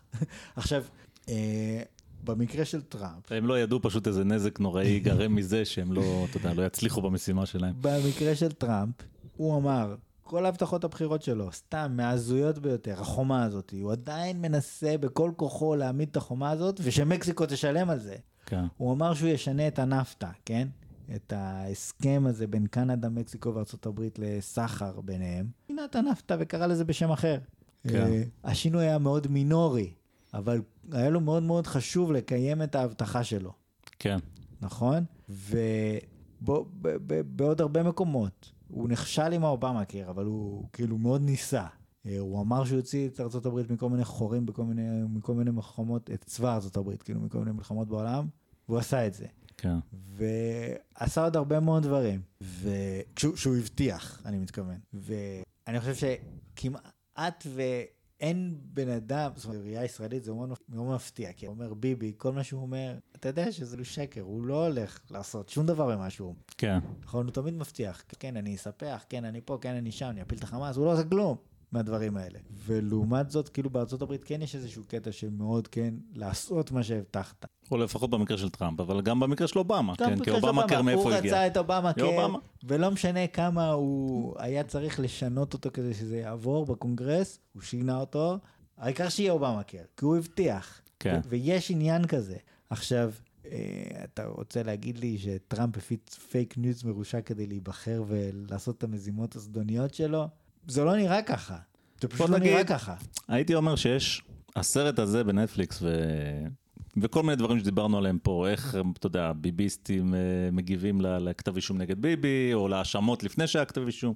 למעשה, אתה יודע, אני מתחיל לחשוב שכל הדברים האלה נובעים מזה שהחיים בעצם די משעממים. ואתה יודע, אנחנו רוצים שיהיה לנו מעניין קצת דרמה בחיים. ויש כנראה כל מיני אנשים, יש אנשים שמסתפקים ב... בלראות איזה סדרה בנטפליקס וזה מספיק דרמה בשבילם. ויש uh, מי שצריך קצת יותר אקשן, ואני חושב שכשאתה בא לפרש את המציאות, אתה יודע, זה קצת מזכיר לי, לא קראתי, אבל שמעתי על ספר שנקרא חיי פאי. שמעת על זה? נכון, זה על הילד הזה שהוא עם ה... ב- באיזה סירה, עם איזה משהו, מספר איזה סיפור פנטסטי, ואתה יודע, ואחר כך כזה, טוב, אולי זה לא אמיתי, אבל זה לא עדיף על מה שאמיתי, או... יסלחו לי מי שאני מסרס את הספר לגמרי, כי לא, לא באמת קראתי, אני, אבל אני רק מציג פה איזשהו רעיון. יש את המציאות ואתה יכול לפרש, יש את העננים, אתה יכול לראות בהם צורות ואתה יכול לא לראות בהם צורות. אם אתה רואה בהם צורות, אז יש שם אלים וטיטנים, ואם אתה לא רואה בהם צורות, אז זה עננים. עכשיו, עננים זה דבר אה, מופלא, אבל מה לעשות, התרגלנו, ראינו כבר עננים. כן, האמת שזה ו- מעניין, כי- כי יש... יש רגע, נגיד- תחשוב שנייה על, על טראמפ, כן? מה הסרט בא ואומר? או איך אתה הצגת את זה? הסרט בא ואומר, טראמפ נבחר לנשיאות, וזאת שערורייה שאי אפשר לתאר, כי איך, איך בן אדם כזה נבחר להיות נשיא, והנה התשובה, היה פה איזה תרגיל מלוכלך, כן? ככה אתה, אתה הצגת את זה, ויש את, ה, את הפרשנות הפרוזאית, אה, שאומרת, אה, טראמפ החליט שהוא רוצה להיות נשיא כי בא לו, והוא אה, הסתכל, הוא בן אדם כנראה חכם, הוא הבין מה הוא צריך לעשות כדי להיבחר, עשה את זה, אנשים הגיבו לזה כי הוא, הוא ידע איך לדבר לליבותיהם של האנשים, הצביעו עבורו והוא נהיה נשיא. הוא אמר שהוא הולך לשנות את המציאות באנשים ש... בצורה שאנשים רצו אותה. כן, וככה, או למשל במקרה עכשיו של הכתב אישום עם ביבי, אז אתה יכול להאמין, ויש להניח שמנדלבליט, הוא הופעל עליו מכבש לחצים מכל הכיוונים, אבל בסופו של דבר זה מכל הכיוונים. האם לא ניתן לקבל את ההשערה? ראיתי איזה פוסט של איזה מישהי שעובדת בפרקליטות, ובפוסט היא פשוט אומרת משהו, אתה יודע, קראתי את הפוסט וזה באמת דיבר אל ליבי, כי, כי זה נורא נורא קל לבוא בטענות. כל העולם הזה מלא באנשים שבאים בטענות לאנשים אחרים, למה? כי אתה, אתה, מה אני יודע לעשות? אני יודע לתכנת, אני לא יודע שום דבר אחר. עכשיו יש פה איזה בן אדם שצריך לתת לי איזה שירות או משהו, אני צריך לקבל ממנו. ואני לא מקבל את זה מתי שאני רוצה, וזה מעצבן אותי. עכשיו אני אומר, מה הסיפור? כל מה שאני צריך זה שתחתום לי פה ופה. למה זה לוקח כאילו חמש שעות? למה אני צריך לעמוד בתור עשר שעות? אבל האמת היא שאני, אני, אין לי מושג מה קורה, אני לא יודע איך העבודה שלו, אני לא יודע מה הוא צריך לעשות, וייתכן שוואלה, זה מה זה, מה זה לוקח. אולי אפשר לייעל את זה קצת, אבל לא איזה משהו מן הקצה לקצה. אה, ודיברתי על מנדלבליט, אז מה שהבחורה הזאת אומרת, אני עובדת בפרקליטות, זו העבודה שלי, אני קמה בבוקר, הולכת לפרקליטות, יש פה תיקים נגד אנשים שהם נאשמים בפשעים, ואני צריכה להחליט מה לעשות איתם, ואני עושה את העבודה שלי הכי טוב שאני יכול, והולכת הביתה. זה כל מה שקורה בפרקליטות. ואז uh, במקרה הזה, מדי פעם קורה, אם אתה היועץ המשפטי לממשלה, זה יכול לקרות לך, שתצטרך להכריע בעניין, בעניינו של ראש הממשלה עצמו. ואתה יודע, תפקיד קצת מוזר, כל היועמ"ש הזה, אבל בסדר, זה מה שיש פה בארץ. ואתה עושה את העבודה שלך ומחליט, לפי הראיות שהביאו לך, לפי כמיטב יכולתך, וזה הכל. ואז זה נורא נורא פרוזאי, אין דרמה, אין, אין רדיפות, אין שום דבר. יש בן אדם שעושה את העבודה שלו, שמגיב לעבודה שהמון אנשים אחרים עשו. כי העיתונאים עושים את העבודה שלהם, והפוליטיקאים עושים את העבודה שלהם, וכולם עושים את העבודה שלהם, ובעצם המצב הוא נורא נורא רגיל. זה יותר מורכב מזה, כי, כי, כי ספציפית, במקרה הזה, כן, שי ניצן זה מינוי של ביבי, אלשיך זה מינוי של ביבי, ומלדלבליט זה מינוי של ביבי. כן. וכאילו התפיסה הזאתי, שכולם, כל המינויים האלה של ביבי, כאילו את, עשו יד אחת נגדו, ואני אומר את זה ש- למרות שאני באמת, ממה, ממה שאני קורא את החומר החקירה ומה שאני מבין, זה האשמות, מה זה פיצ'יפקס? זה Mhm. כאילו בקטנה לגמרי, כן. כן? הרי, אה, לא, לא, לא ניכנס לזה, זה לא כל כך קשור לפודקאסט, אבל באופן עקרוני, כן? לגבי המחשבה הקונספירטיבית, אז אתה אומר לעצמך, אלוהים ישמור. כדי להסביר את זה אתה צריך להגיד שבעצם ביבי לא שולט, כאילו המינויים האלה, הוא חבר הבכיר בקונספירציה נגד עצמו. הוא חבר הבכיר, הוא מינה את, בדיוק. ה, את האנשים שהם יגרמו למפלתו על פי צ'יפקס. נכון, זה, זה מחשבה מאוד לא הגיונית, נכון. אני מסכים איתך. אז, אז, אז כאילו, אתה אומר לעצמך, כן, שמי שמחזיק בדעה שיש פה קונספירציה וביבי הוא טהור והכל בסדר, וכולם הם רשעים, שמופעלים על ידי השמאל, זה לא, זה, זה שום דבר לא, לא הולך לשנות אותו, כן? פייסבוק לא פייסבוק. כן, דעתו לא תשתנה פה. אז, כן זה, זה קצת כמו... קצת כמו אנטישמים שממשיכים לשנוא יהודים אחרי שכבר לא נשאר יהודי אחד במדינה שלהם, כן, איזה מאה שנה אחרי שהם סיימו את העבודה בעצם, הם עדיין נורא שונאים יהודים, זה קצת מזכיר לי את זה. כן, גם, גם, האמת היא שיש גם, אתה מכיר את תו- תומאס אוריאל, דיברנו עליו כבר. כן, אז הוא, מה שהוא אוהב, הספר, הספרים שלו, אז הוא בא והוא אומר, אוקיי, תראו את הודו. כן, בהודו רצו לחסל את נחשי הקוברה. אז מה הם אמרו? הם אמרו, מי שמביא גופה של אה, נחש קוברה, מקבל אה, חמש. אז מה אנשים עשו? הם גידלו נחשי קוברה, כן, ואז התחילו להביא אותם. טבחו אותם בהמוניהם והביאו וקיבלו זה. ובעצם נהיה יותר נחשי קוברה. כן, וגם חור ב- בתקציב הלאומי, ואז הפסיקו את החוק הזה, ואז שחררו את כל הקוברות, ואז זה היה פשוט יותר נחשים. סתם, אני, אולי אני לא מדייק באיזה פרט או שניים, אבל בגדול זה הסיפור. וזה, זה סוג הסיפורים שתורס אוהב. כן, ואז הוא אומר, אוקיי, תראו, זה אפקט הקוברה, המדינה התערבה וזה לא היה טוב, שוק חופשי והכל טוב. כן. אה, רק תנו לשוק החופשי והכל היה בסדר. אה, עכשיו, אתה אומר לעצמך, "מה- משהו פה לא מסתדר, כן? לא יכול להיות שהפתרון לכל בעיות העולם זה רק שוק חופשי, כן? זה פשוט לא סביר. כי אחרת, אם זה היה ככה, אז פשוט כנראה היינו רואים איזה... ש- שכאילו באה הממשלה פשוט אומרת, אוקיי, אנחנו באמת עושים את המינימום, והמדינה הזאת הייתה פשוט משגשגת בטירוף. כן, כל האחרים היו מסתכלים ומשתאים, כן? זאת אומרת, בסופו של דבר, היום אין מניעה כאילו לעשות את זה, כן? מהמם. אבל אנחנו יודעים אפילו ב- ב- ב- בסינגפור יש, לה- יש, יש פיקוח על שוק הדיור, כאילו, המדינות כאילו מעורבות בכל מיני מקומות. זה סוג של, אה, אני, כמו שאני רואה את זה, זה סוג של איזה משהו ש... לא, לא בדיוק פייק ניוז, אבל זה, זה, זה, זה כמו גר, סוג של פייק גרשוני ניוז, כאילו הכל נכון, אין, זה לא של, אין אמת פה, הכל אמת. כן, אבל זה פשוט לא, לא מספיק בשביל לתאר את כל התמונה. כן, זה אם, אם להשתמש במילה חביבה עלינו, ספין, יש עובדות, הכל נכון, ואתה, you spin it, כן, איך שאתה רוצה. כן, אבל יותר אה, מזה, כי, כי אם דיברנו על לבחור בטראמפ, לא לבחור בטראמפ, אבל ספציפית הנושא הזה של שוק חופשי, כן? כן, זה נושא שהרבה מאוד אנשים דוחפים אותו מהרבה כיוונים. נגיד, במיוחד בארצות הברית, כאילו, כן? ובכל זאת, אם אתה מסתכל על ממשלת הברית, ממשלת הברית מוציאה פשוט טונות של כסף, שזה פשוט לא להאמין, כאילו. טוב, זה מה שכל האנשים האלה כמו תומאס סואל אה, יוצאים נגדו ומבכים אותו, כן? לא, זה, לא, זה נכון, אבל כאילו, ה... למה זה קורה בעצם? יש גם הרבה אנשים מהצד השני שחושבים שכן צריך להוציא את הכסף. יש פה איזשהו, איזשהו איזון, למרות שאני מכיר מעט מאוד, זאת אומרת, אנחנו מכירים את תומאס פל, אנחנו מכירים את השוק, אנחנו מכירים... מי עומד מולם? כאילו, שלי יחימוביץ'? מתי פעם אחרונה ראית ספר, אה, הסוציאליזם כאילו זה אחלה? תראה, אני הייתי אומר אני לא יודע לענות לך על השאלה הזאת טוב, אולי אני אחשוב קצת, אני אביא לך כמה שמות, אבל, או שאני, אתה יודע, אני אעשה מה שכולנו עושים, אני אלך לגוגל ואני אברר מי עומד מולם, אבל יש מי שעומד מולם. הפואנטה היא, שזה שאני לא יודע לענות לך על זה בשלוף, מה זה מראה לך? בדיוק. שאני אוהב את תומאס סול, אני רואה את הסרטונים שלו, אני רואה דברים כאלה, אני בתוך איזה בועת פילטר, אני לא חושב. אינטרנטית, אני ואני לא אני כל כך רואה את חושב. הצד השני. אני לא להיות, חושב. אתה לא חושב, אבל לא חושב. אולי אני צודק, זה לא מופרך מה שאמרת. אה, לא, זה לא מופרך מה שאמרת. כן.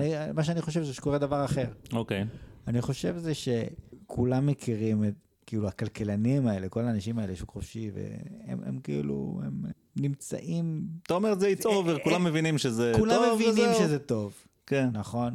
עכשיו אנחנו רק מדברים על עד כמה יש- חופשי ועד כמה לא חופשי. נכון, היום אם יש איזושהי מגבלה על השוק החופשי, זה בעצם כי ישבו אנשים ונתקלו בבעיות אמיתיות שלפעמים השוק החופשי לא, לא, לא יפתור, כן? כן, כמו למשל, אם אתה מדבר, אם יש איזשהו מפעל שמזהם נחל נמצא לידו, כן. אוקיי? הוא מזהם את הנחל, ומה מה, כאילו השוק החופשי יכול לעשות בקשר לזה, כן, כן?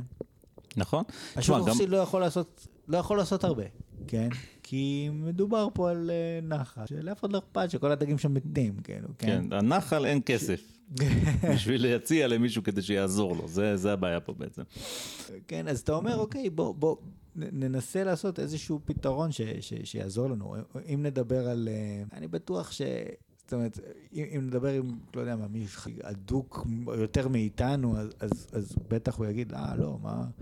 אם היית פשוט אה, מחכה מספיק זמן, מתקוממים, או לא יודע מה, whatever, אני לא כן, יודע. כשלאנשים היה נגמר המים לשתות, אז היה פה מקום ליזמים לבנות מתקנים לטיהור מים של הנחל שהוא מטונף לגמרי. זאת אומרת, במובן הזה אולי השוק החופשי היה יכול להציע לך איזה מזור, אבל לא למנוע את הבעיה. כן? יכול אה, להיות. אולי, אני, כן, סתם לא איזה יודע. מודל לא, תיאורטי שהמצאתי מהראש. לא, זה באמת אה, יכול להיות אה, זה, אבל אם לא היו נגמרים המים, והיה מים, פשוט הנחל היה מזוהם וזהו. כן. וסתם, זה באסה שיש נחל מזוהם ובסריח. עדיף כן, שיהיה נקי. אתן לך דוגמה אחרת, תחשוב על משהו כמו... עדיף שיהיה נקי. גם אם אין לזה כאילו השפעה על הכלכלה משהו. כן. או או דוגמה אחרת, נגיד, אה, לא, דיברנו על זה, למשל הנגשה לנכים.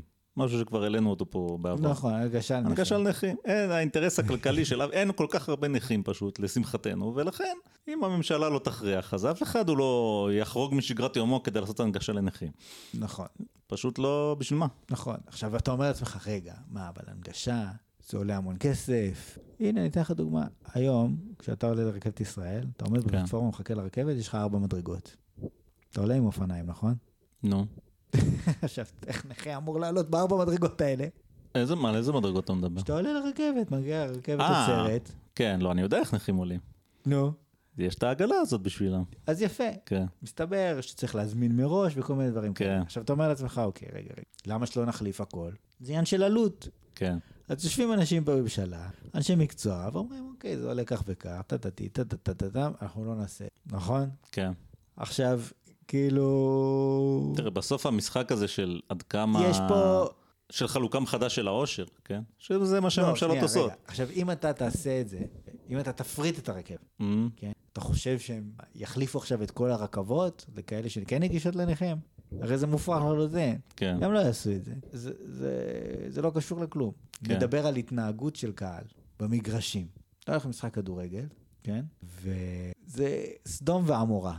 Mm, קללות, חולי מוות, מכות, יורקים גרעינים בכל מקום, זוועה, כן. כן? עכשיו, אה, מה, מה, מה הבעיה? הבעיה פה שאם אתה תבוא, ויהיה נגיד חוק במדינה שאומר חייבים אה, לעשות פה סדר, חלאס עם הדברים האלה, מי שעושה קללות באצטדיון וזה וזה, מכניסים אותו לכלא. תהיה פה בעיה בעצם. למה?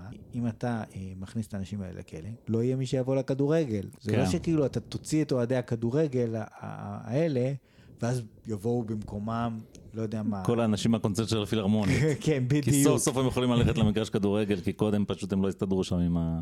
עם האנשים שהיו שם. נכון, כן, זה, זה, זה לא כל כך קורה, כן? כן. כי אומרת, זה, זה בניגוד נגיד לקונצרט של הפילהרמונית, ששם כן יש, אם מישהו נכנס לקונצרט ומתחיל לקלל, אז שם באמת יש להם אינטרס כלכלי להוציא אותו, נכון? כי אף אחד לא יבוא חוץ ממנו, נכון? כן. מה שלא קורה במגרש כדורגל, במגרש כדורגל אנשים באים כדי לקלל, כן. נכון? אז עכשיו אתה אומר לעצמך, אוקיי, כאילו, איזה דברים קורים שם? זורקים רימונים, זרקו פעם רימון הלם לתוך המגרש, הנה פרץ מישהו, היה איזה משחק לפני יומיים פרץ מישהו. יש פה משהו כאילו מסוכן ולא נעים. אני הייתי במשחק כדורסל, אני אישית. כן. שהתפוצץ חזיז מול הפרצוף שלי, ומישהו איבד אצבעות. אה. על המגרש, כן?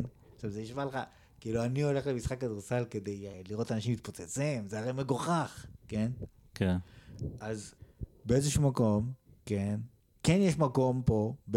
אני לא יודע, כאילו פעם, יש מקום פה לרגולציה, זאת אומרת, יש פה מקום להגיד, אוקיי, חבר'ה, לא עושים את זה, לא עושים את זה יותר, זה בכלל לא משנה, כאילו העניינים הכלכליים לא משנים פה. אוקיי? כן. אנחנו לא נרשה הפקרות שאנשים מגיעים ו- ו- ויש מין אווירה אלימה כזאת במגרש. כן. נכון? אתה רואה את זה, אני לא יודע מה, באנגליה נלחמו נגד זה מאוד חזק. ובמקרה זה גם היה להם טוב, אבל זה לא היה מובן מאליו שזה ככה. היה איזשהו עניין של להעלות את המחירי כרטיסים, ולבטל את היציאה עמידה, וכל מיני דברים כאלה שכביכול פוגעים כלכלית. זאת, בסוף זה הסתבר כאילו זה היה טוב לכולם, אבל זה לא היה. כן. כי האלימות במגרשים הייתה מוגזמת, שהיא לא, לא טיפל בה. כן. אם אתה מסתכל, אם אתה הולך ליישובים ערביים, אה. אתה רואה, זה נראה כמו הצרות שלי, כאילו, כל אחד בונה איפה שבא לו, כאילו, אין, אין, אין אישורי תוכניות, אין כלום. אם כן, לא תרצה, מאשרת. זה במובן מסוים שוק הרבה יותר חופשי מאשר שוק הרבה במקומות יותר שלנו. חופשי, כן. כן, כל אחד יכול לבנות איפה שהוא רוצה, כן. נכון? וזה נראה זוועה, כן. כן? כי- אז יש פה, אני אף פעם לא שמעתי, כן? אף פעם Mm. לא ראיתי בן אדם שאומר, אוקיי, כן, בוא, אתן לכם את, ה, את הדעה ההפוכה. למה צריך להיות תכנון מאוד מאוד מאוד מדוקדק לאיך ערים צריכים? אה. ואני, תאמין לי, אני עברתי, אני עובר באינטרנט הרבה. אני עובר על שיחה מקומית ועל מידה, אבל לא, אני לא יש בבועה. אה, קבוצות בפייסבוק כאלה של תכנון עירוני, והם יודעים להגיד לך בדיוק מה כדאי לעשות, מה לא כדאי, ומה ניסו בעולם, ואיזה סוג של שכונה עובד, ואיזה סוג של לא, שכונה שלא. אבל בקטע של... ושכן, לא, העירייה יש, צריכה, אולי יש. אתה יודע, לפעול אולי יש, בהתאם. אני לא אומר שאין. אה, במקרה אני קצת מכיר את זה, אז... אה, ואני אומר, אני בתור אחד שבאמת חורש את כל, כל הקשת, כן? אה, אני כן נתקל הרבה מאוד בעניין הזה של שוק חופשי, שוק חופשי, כן.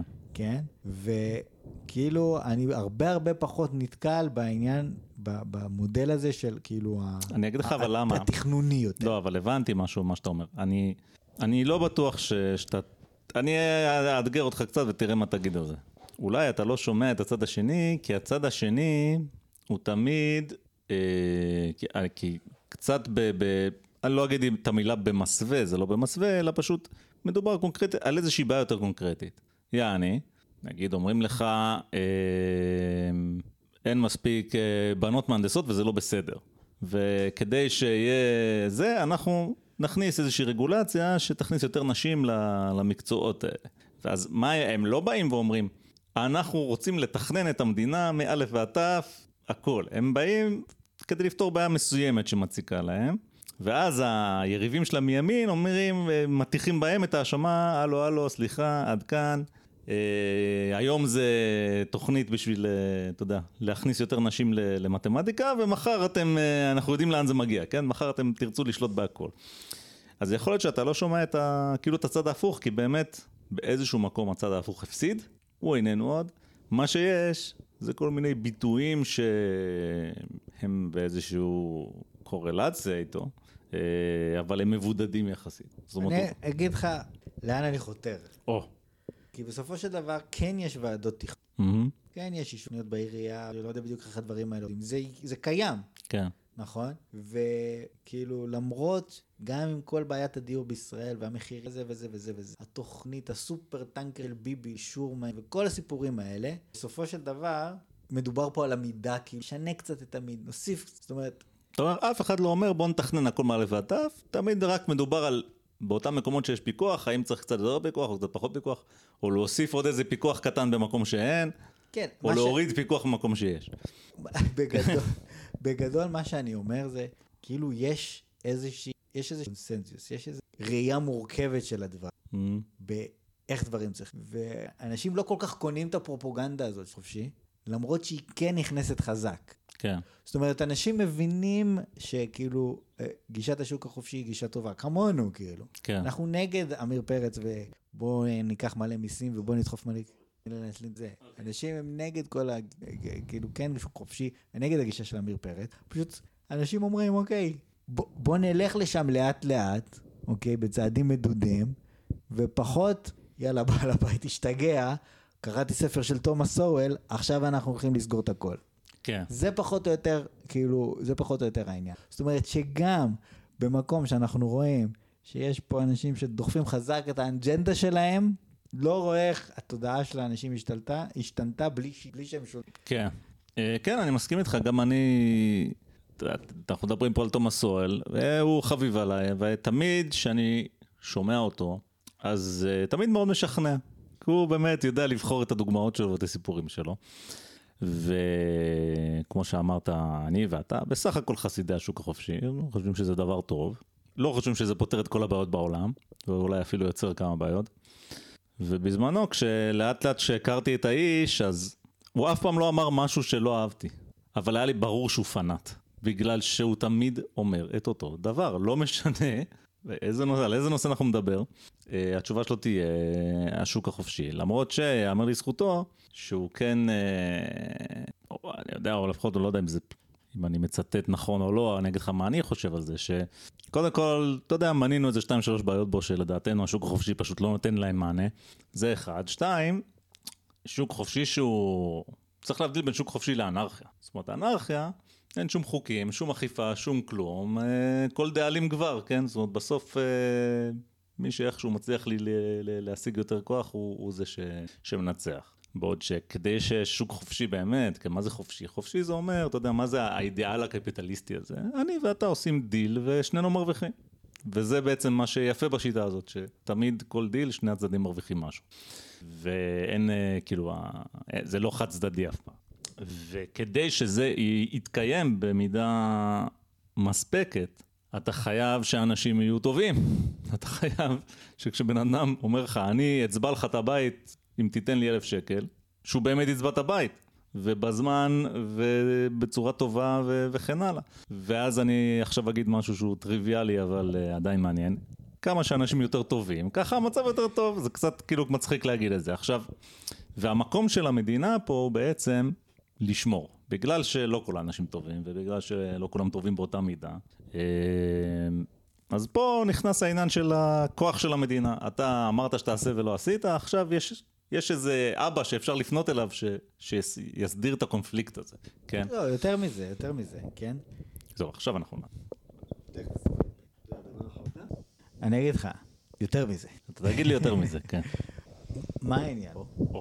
ביקשתי מישהו שיצבע לך את הבית, עשה עבודה על הפנים. כן, נכנסת למדרג, לאינטרנט, רשמת ציון אחד, הוא גרוע. כן, הכנסת לו, והשוק החופשי יטפל בזה. זאת אומרת, אה, הוא, הוא ייעלם ויישארו רק הטובים. כן. המדינה לא להתערב, יפה מאוד. אבל מה קורה אם אה, שמת את הכסף שלך לפנסיה בחברת משה ובניו על העד, כן. וגילית אחרי 50 שנה... שאין ש- לו בנים בכלל למשה. שלא חסכת כלום. וקוראים לו יעקב. כן. נכון? מהמם. אז כאילו לצורך העניין, אז כאילו השוק החופשי באמת, משה ובניו על האש לא יהיו יותר, אבל את, לא, יהיה- לא יהיה כסף לכל החוסכים כאילו, וזה הרבה יותר גרוע מזה שלא צבעו את הבית כמו שצריך. כן. שזה אוקיי, זה בסדר, נספוג את זה ונמשיך הלאה, אבל יש דברים שפשוט הציבור כאילו לא יכול לספוג. כן. ועצם זה שהמדינה, עכשיו אפשר לספר פה הרבה סיפורים, הוא לא השוק החופשי והשוק החופשי והשוק החופשי. בסוף, עצם זה שהמדינה עושה רגולציה על חברות הביטוח, יש לזה כן מחיר כלכלי מסוים. מהמם. אבל לא, לא היה עוד, אה, לא שאני יודע, לפחות לא בשנים האחרונות, לא היה איזה קרן פנסיה גדולה שקרסה ולא איזה חברה. זאת אומרת, כן יש פה איזושהי, איזשהו זאת משחק. אומרת, יש גם בנפיט, זה יש את המחיר, אבל אתה גם מקבל מזה תועלת, כן? לא, אבל דבר יש, זה יש מחירים שאתה כאילו אומר לעצמך, אני לא מוכן, לא יכול לשלם. פשוט לא יכול לשלם. כן. אין, זה מחיר שזה פשוט, לא, אי אפשר למדוד את זה בכסף, אוקיי? זה שגנבת למישהו את כל החסכונות שהוא חסך כל החיים, זה משהו שאי אפשר לשים על זה תג תג מחיר, כן. כן? בעצם אם אתה רוצה זה הרחבה קצת של הדוגמה כן עם האלף שקל, כי, כי כשאנחנו מדברים על אלף שקל אז באמת לא קרה כלום. כשאנחנו מדברים על כל חסכונות חייך, זה משהו שה... נכון, ובגלל זה גם יש רגולציה על שאתה הבנקים. בעצם אומר אני אשלם מחיר מראש כדי לקבל ביטוח נגד הדבר הזה, כי אם זה יקרה, אני על הפנים, על הפנים. נכון, ו- כן, ואם בדיוק. אתה יכול לראות את זה במונחים כאלה, ואולי אפילו לחשוב שזה חלק מהשוק החופשי. שלפעמים יש מצבים, איך נאמר את זה? החברה האנושית היא חברה, לא כל ההחלטות שנוגעות לחברה יכולות להתקבל ברמה האינדיבידואלית.